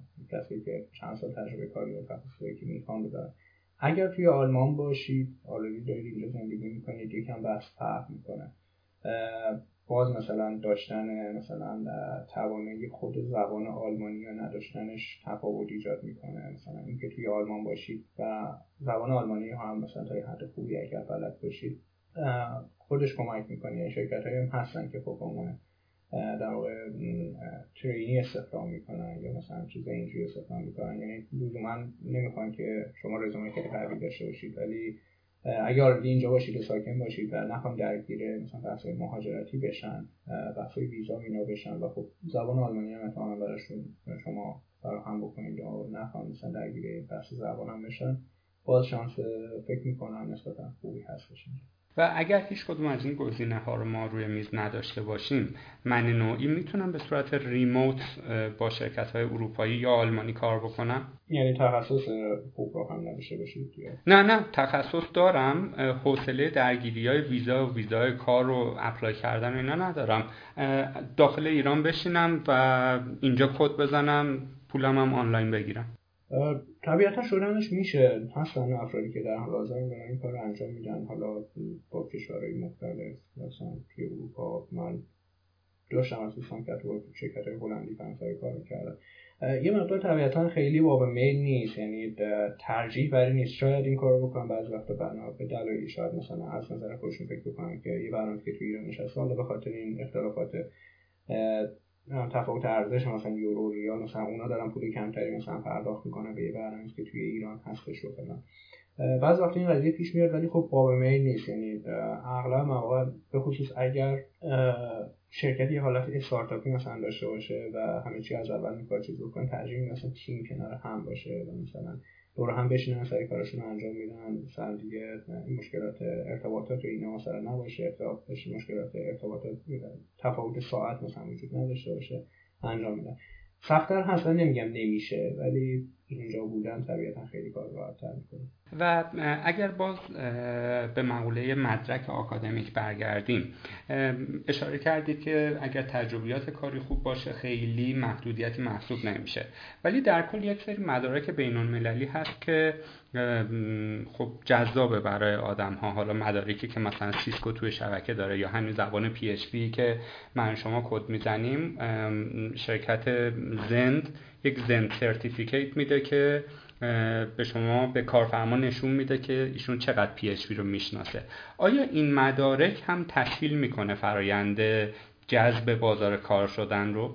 می‌تونه تسهیل بکنه ولی در میگم در انتهای قضیه کسی نگاه نمی‌کنه که در واقع شما به فرض یه سری کاغذ یه سری فایل پی دی فرستادید و بعد مبنای اون قضاوت بکنید که خب این فرد حتما مثلا چون این دوره گذرانده پس مثلا برای این کار بهترین فرد هست یا فرد خیلی مناسبی هستش. در نهایت به تخصص شما نگاه میشه. اما اگر خب مدارکی رو داشته باشید توی این قضیه طبیعتا یه سری پیش هایی توی اون ذهن اون شرکت ایجاد می‌کنه که اوکی اگر این فرد تونسته این مدارک رو به دست بیاره یعنی اینکه این دوره رو رفته یعنی که حداقل با این ها آشنا شده حداقل یه بار ازشون استفاده کرده حداقل مثلا فلان آزمون رو گذرونده. خب این در واقع یه پیش خوبی رو ایجاد می‌کنه برای اون در واقع فرد یا شرکت یا فرد مصاحبه کننده که خب این احتمالا اینا رو بلد هستش. ولی خب این طبیعتا با همون دیدگاه انتظار هم میره بالا میگه خب شما اگر این مدرک گرفتید پس باید اینا رو بلد باشید. اگر اون چیزهایی که باید بلد باشید متناسب با این مدرک. ازتون سوال بشه و مثلا مشخص بشید که خب نه بلد نیستید فقط ادعا بوده یا مثلا صرفا یه مدرکی فقط هستش خب مثلا اثرش خیلی معکوس میشه بدتر میشه. درسته. جای شما اشاره کردید که در محیط کارتون شما از زبان انگلیسی استفاده می‌کنید ولی بعدش باز گفتید اگر زبان آلمانی کسی مجهز باشه بهش خب باز تسهیل می‌کنه فرایند کاریش رو. ما که دورادور یک چیزای مقالاتی می‌خونیم یا چیزایی میشنویم متوجه میشیم که مثلا آلمان ها یه ذره ناسیونالیست هستن و روی زبانشون تعصب دارن. گاهن دوستانمون میگن مثلا انگلیسی یک سوالی می‌پرسیم مثلا میگن فلانجا کجاه؟ جوابمون رو نمیدن. اینا چقدر صحت داره؟ ببین هستش حالا متاسفانه یکی از بخشایی که آلمان خوب هنوز پیشرفت نکرده همین بحث زبان انگلیسی هست. باز اینکه پیشرفتی که میگم دارم با یه کشوری که از خود آلمان بهتر هستن مقایسه می‌کنم. به فرض اگه مثلا آلمان رو توی همین محدوده اروپا که خب زبانشون غالب انگلیسی نیستش به فرض مثلا با یک کشور مثل هلند مقایسه بکنیم مثلا زبان انگلیسی توی کشور هلند خیلی جا افتاده تر هستش و خب تقریبا می‌تونید مطمئن باشید که هر کسی اگر باش انگلیسی صحبت بکنید بلده. مثلا با انگلیسی خوب صحبت می‌کنه و خب خیلی وقتا من خودم تجربه داشتم. بعضی وقتا واقعا حتی اکسنتشون لهجهشون انقدر خوب بود فکر می‌کنم مثلا یادم نیست. ولی خب اینو مثلا میاد اینجوری مقایسه می‌کنی آلمان هنوز به اون لول نرسیده واقعا. دومی که حالا بحث کار رو اجتماع رو هم جدا بکنیم. توی اجتماع این قضیه زیاد پیش میاد اما باز مثلا به اون فرقی که ازش سوال می‌پرسید خیلی رب داره. نسل جوون آلمان خیلی داره فرق می‌کنه. یعنی کسایی که شاید مثلا میگن تا رده سی سی و پنج سال الان هستن یعنی توی این نسل رشد کردن حالا نسل جدیدتر اغلب به زبان انگلیسی مجهز هستن. خب یعنی اغلب مواقع شما حتی تو خیابون همینجوری مثلا از یه نفر انگلیسی هم صحبت سوال بپرسید چیز بکنین حداقل من هر وقت این کار کردم مثلا تونستم جواب انگلیسی بشنوم یا مثلا می‌دونم توی رستوران مثلا رفتم. خیلی جاها اینجوری شده. اگر نه مثلا با یه رده سنی بالاتری بخواید در واقع صحبت بکنید احتمال این زیاد است. مثلا یه فرد شاید مثلا 50 ساله احتمال زیادی که انگلیسی بلد نباشه و دوست نداشته باشه مثلا خیلی با شما انگلیسی حرف بزنه.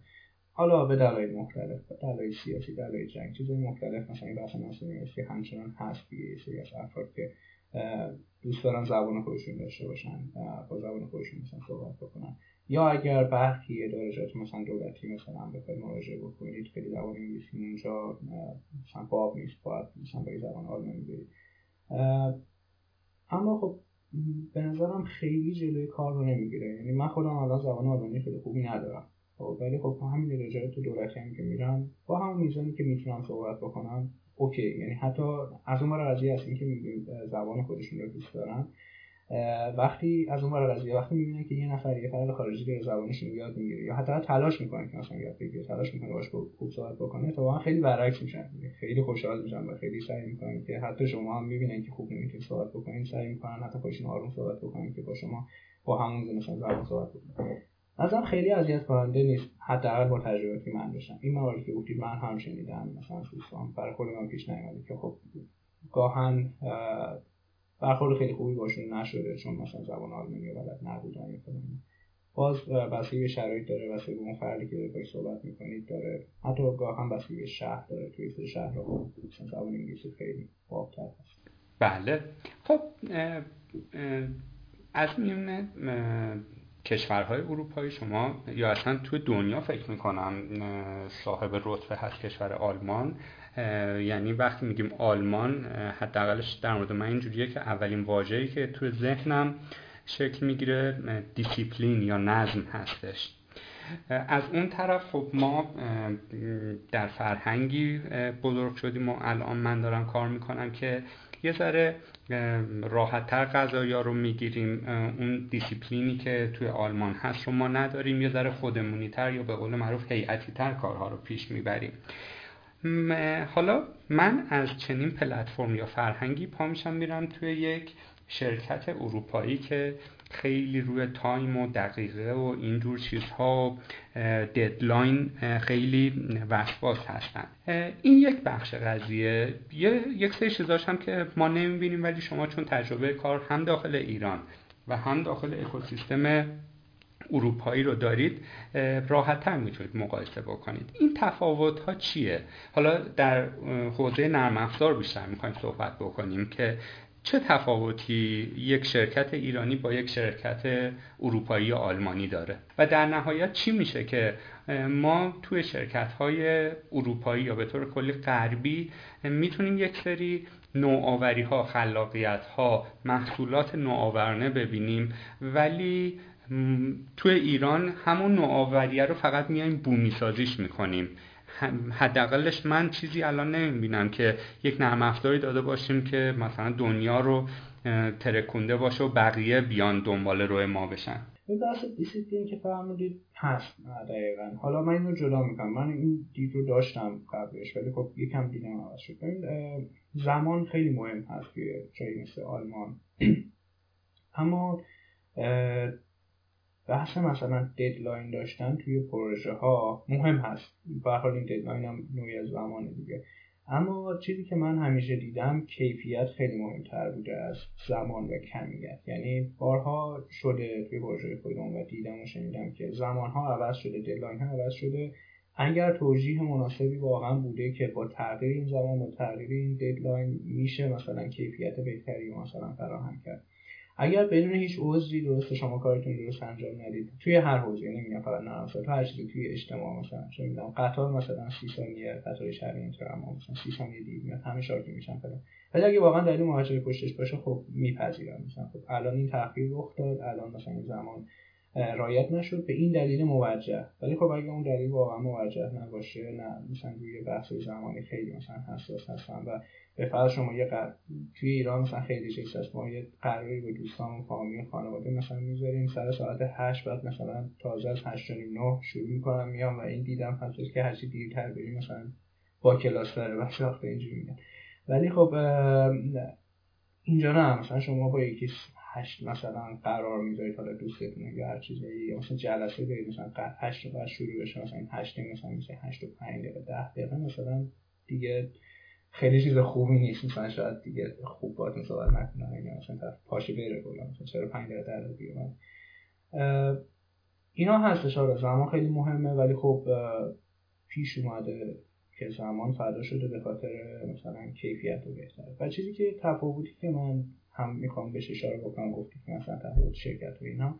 همین بحث هست همین دیدگاهی که به کیفیت هست. اگه خیلی وقتا ما حالا توی سری کشور دیگه یا حتی ما مثلا محصولات با کیفیت می‌بینیم پروژه‌ای با کیفیت می‌بینیم شرکت یا حالا آدم تو خودروسازی چیزای مختلف چیزهای با کیفیت و مطرح می‌بینیم. به نظرم چیزی من حس می‌کنم اینه که اهمیت زیادیه که به کیفیت میدن. و نه فقط زمان. زمان فاکتور دومی که برش میاد که کیفیت نباید فدا بشه به خاطر زمان.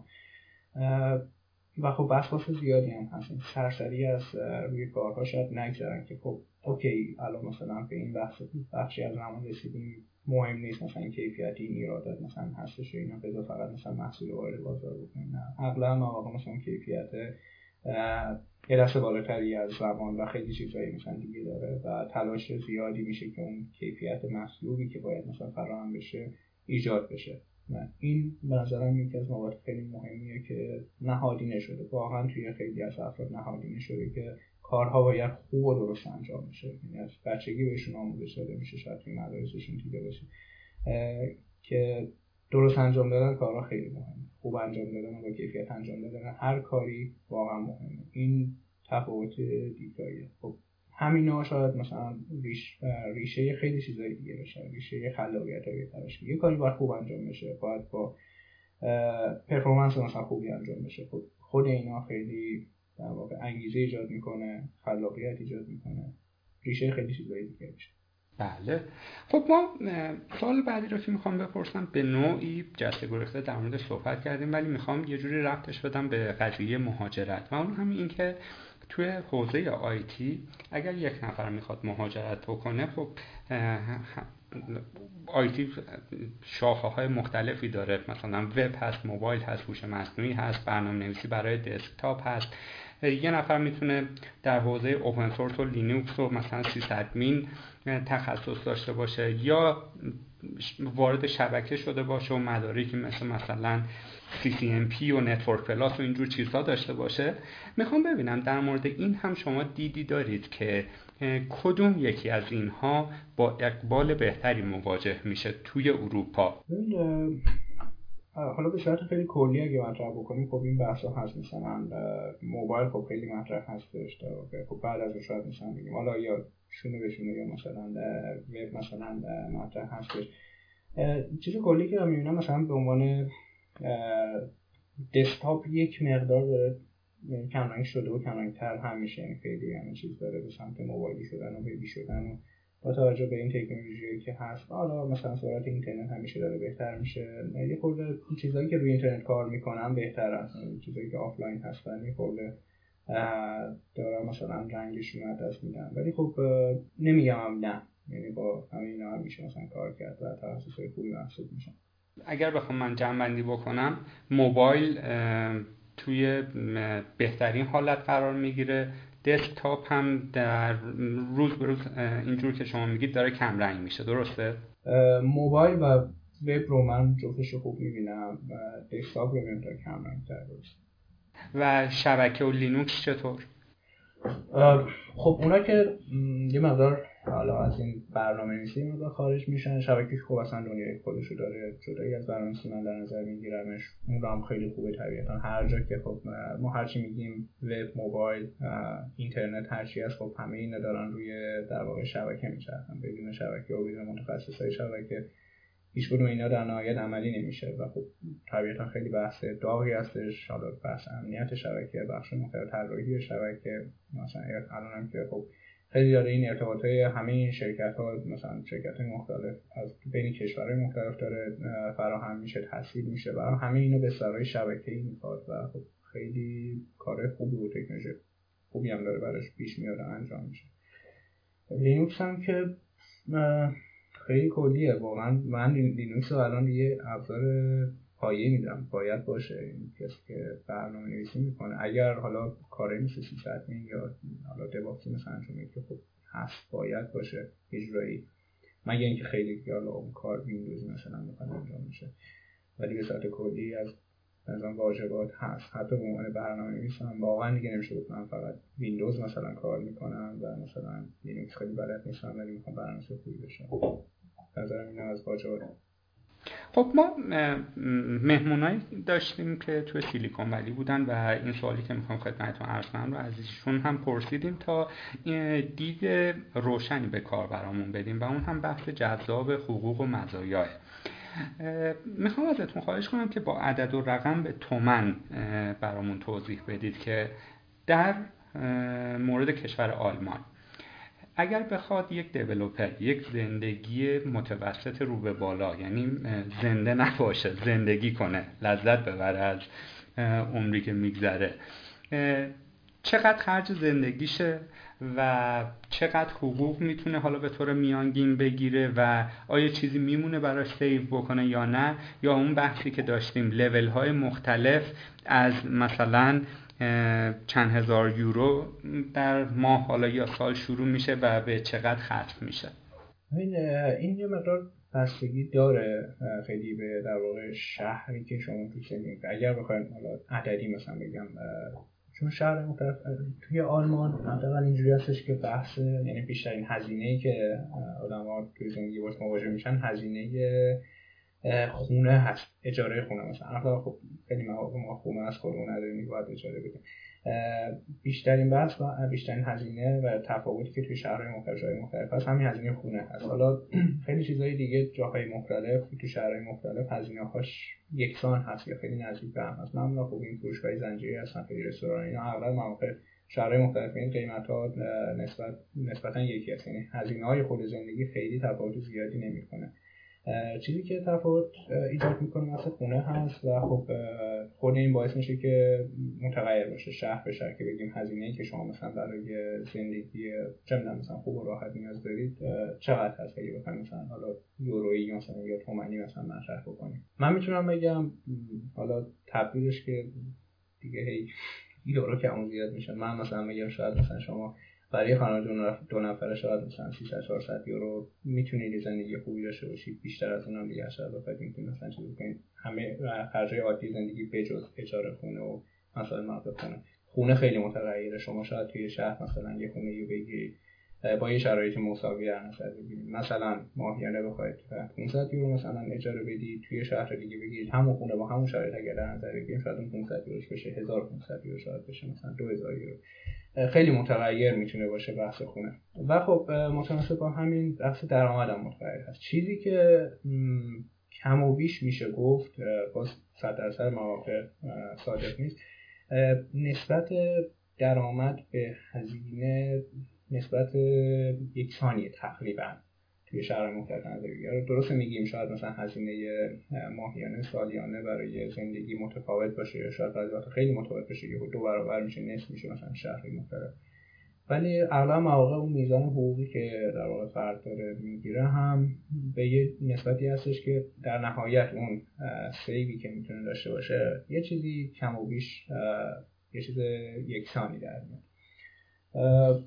خب حالا این رو در نظر بگیرید فرض کنید حالا توی شهری هستید که باز میگم با شهر اول مشخص بکنید تا بشه مثلا شهر شهری هستید که یه خونه ای که شما دوست دارید مثلا ماهی 700 یورو باید اجاره مثلا خونه رو بدید. ماهی مثلا 400 یورو هم به فرض مثلا هزینه عادی زندگیتون میشه که حالا به نسبت راحت زندگی کنید. مثلا هزار یورو هزار مثلا 100 یورو شما هزینه دارید خب دیگه درآمدتون هر چی بیشتر از اون باشه بقیه‌اش میشه سه. ولی باز من جواب سوالمو نگرفتم که یک back-end developer حالا یه شهر رو شما مبنا بیس قرار بدید مبنا قرار بدید بر اساس اون بگید که یک back-end developer مثلا PHP یا Python یا JavaScript حالا اگر یا back-end ش یا front-end ش چقدر می‌گیره؟ developer خوبیه شرکت نسبتا خوبی هم داره کار می‌کنه. من برلین رو مبنا قرار میدم که جزو شهرهای حالا نه ارزونه نه گرون یعنی جزو شهرهای نسبتا ارزون آلمان حساب میشه ولی مثلا متوسط اونم باز بحث همین خونه داره کم کم روش گرون توی برلین شاید مثلا یه برنامه‌نویس یکم سخت خیلی هم شرکت رفت داره. نمی‌دونم مثلا فرض کنید یه عددی بین مثلا 40 تا 50 هزار یورو در سال به نظر من کف چیزیه که یه برنامه نویس در واقع می‌تونه بگیره. حالا در شرکت هستن که برای برنامه خوب دارن تا مثلا چه می‌دونم 80 هزار یورو مثلا 90 هزار یورو هم حاضرن بدن. ولی خب واقعا باید برنامه خیلی خوبی باشه که 80 90 هزار یورو مثلا بخوان به فرد بدن. به نظرم شاید مثلا میانگین حساب بکنید برای یه برنامه بکند خوب.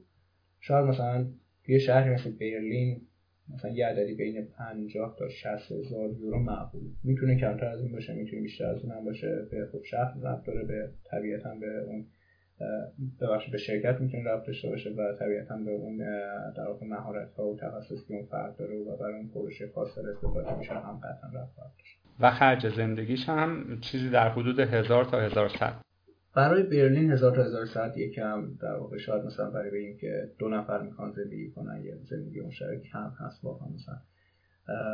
فرض کنیم که حالا 300 400 یورو برای خود مخارج زندگی عادی مثلا چیز باشه اگر بخواید مثلا یه جای به نسبت خوب مثلا بگیرید نمیگم جای خیلی پرت و خیلی دور از شهرش مثلا بگیرید. شاید نمی‌دونم ماهی بین 1000 تا 1500 یورو برای یه خونه شاید مثلا 70 متری 60 70 متری مثلا لازم باشه که بدید یعنی شاید مثلا بین 1500 تا 2000 یورو هزینه لازم داشته باشید که انجام بدید توی برلین.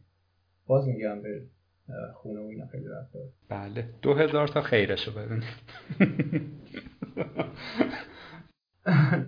دو هزار تا خوبه. یعنی دو هزار تا اگه بتونه هزینه بکنی می‌تونه هم خونه نسبتا خوبی داشته باشید هم و بله و سوال آخرم.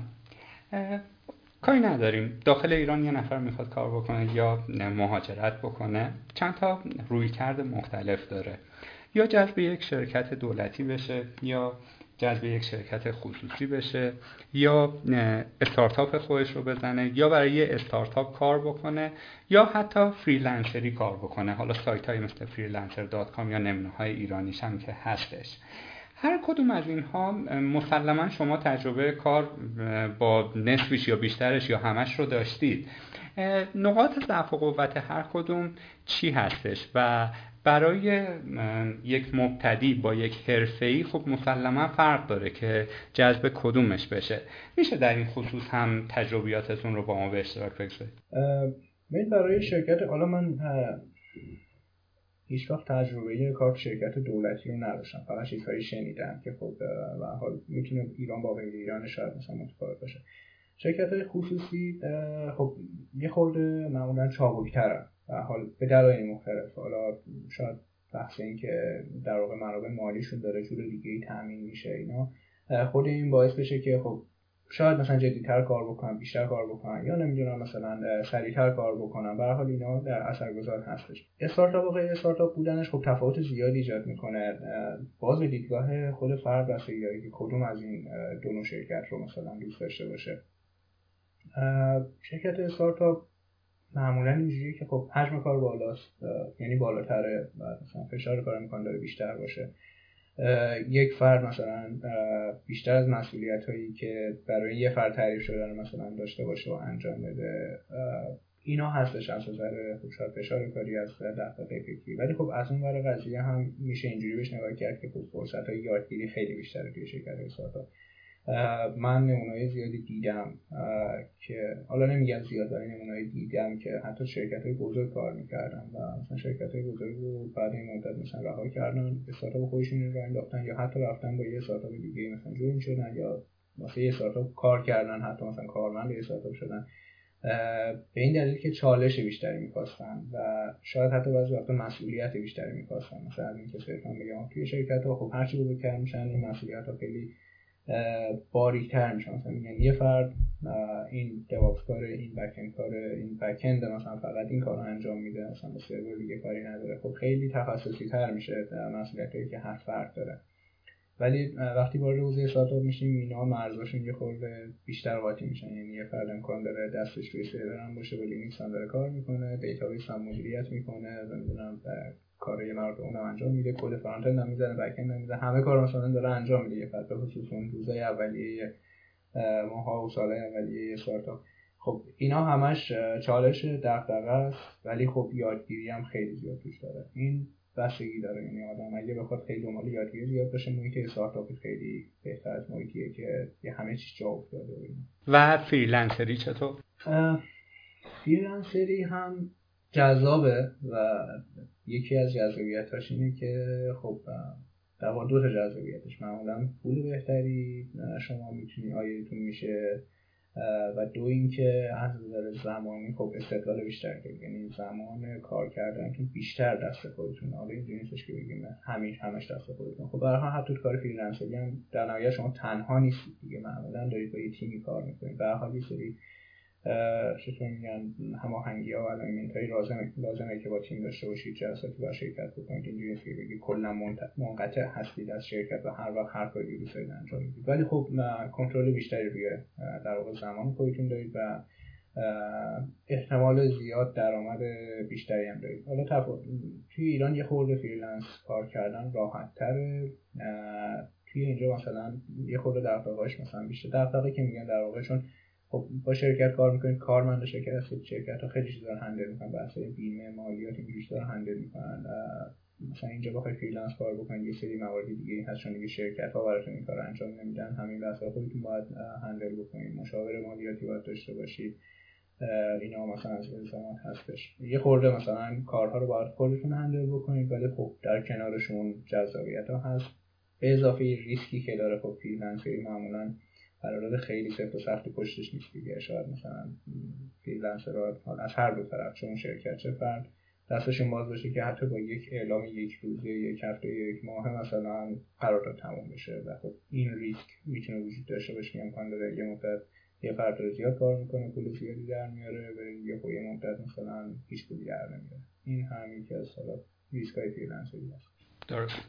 خب آقای فرزیان عزیز سوالات بنده تموم شد و آخر بحث هم اگر که نکته ای هست چیزی بوده که شما دوست داشتید مثلا تجربه اونجا کسب کردید منتقل کنید به داخل ایران به شنوندگانمون یا توصیه نقدی انتقادی هرچی جنبندی اگر می‌خواید بکنید دیگه آخر بحث ریش و قیچی دست شماست و من گوش میدم. چیزی دوست دارم بگم حالا چیزی که توی بحث هم مطرح شد بحث اهمیت زیاد دادن به در واقع کیفیت اون کاری هستش که دارین انجام میدین ببین وقتی ذهنیت این باشه که شما می‌خواید یه کار با کیفیت انجام بدید خیلی چیزا همراه باش میاد. یعنی این self discipline که میگن یا مثلا چه ارتقا دادن دانش خودتون همه اینا باهاش میاد. یعنی شما وقتی می‌خواید یه کاری خوب انجام بدید طبیعتا بیشتر میگردید که چطور این کار رو بهتر انجام میدم چطور این کار رو سریعتر انجام میدم چطور با هزینه کمتری انجامش بدم چطور مثلا سریعتر و پرفورمنس مثلا بالاتری انجامش بدم خود این قضایه باعث میشه که آدما برای خودشون چالش های بیشتری تعریف بکنن و بیشتر دنبال یادگیری باشن و همه اینا در در واقع منجر به این میشه که شما کار بهتری انجام می‌دید. و کار بهتر خب همیشه با مزایای خودش میاد. احتمالا شما معروف ترید پول بهتری در میارید محصولی که ارائه کردید حالا جزئی یا کلی در واقع خیلی بهتر داره مثلا کار می‌کنه و خب همه یه مزایای بعدی باهاش میاد. این داشتن این طرز فکر یه جوری باعث خود مدیریتی میشه. یعنی حتما نمی‌خواد که بگیم یه مدیر می‌خوایم که به اون بگیم این کار رو انجام بده یا در واقع حتی اگه به اون لول مدیریتی هم مثلا آدم برسه یا تو مرحله کار بکنه ذهنیت خیلی بهتری مثلا داره از اینکه چطور کارها رو رهبری و مدیریت بکنه و پیش ببره و در نهایت محصول بهتری رو تولید بکنه. اینو خیلی کلی دارم میگم نه فقط تو بحث نرم افزار. داشتن این دیدگاه خیلی خوبه. متاسفانه بعضی وقتا توی ایران ما این رو از دست میدیم به دلایل مختلف. چیزی که من اینجا دیدم که خب بیشتر بهش توجه میشه حتی از بچگی بیشتر بهش توجه میشه که این قضیه نهادی نباشه که کار درست رو انجام دادن و گاهی هم درست کار رو انجام دادن خب خیلی مهم هستش. بله خب خروجیش هم در مثلا صنعت خودروسازی کشورهایی مثل آلمان که به کیفیت بها میدن با بقیه کشورها که حالا یه ذره آسونتر می‌گیرن کاملا قابل مقایسه است. دست شما درد نکنه.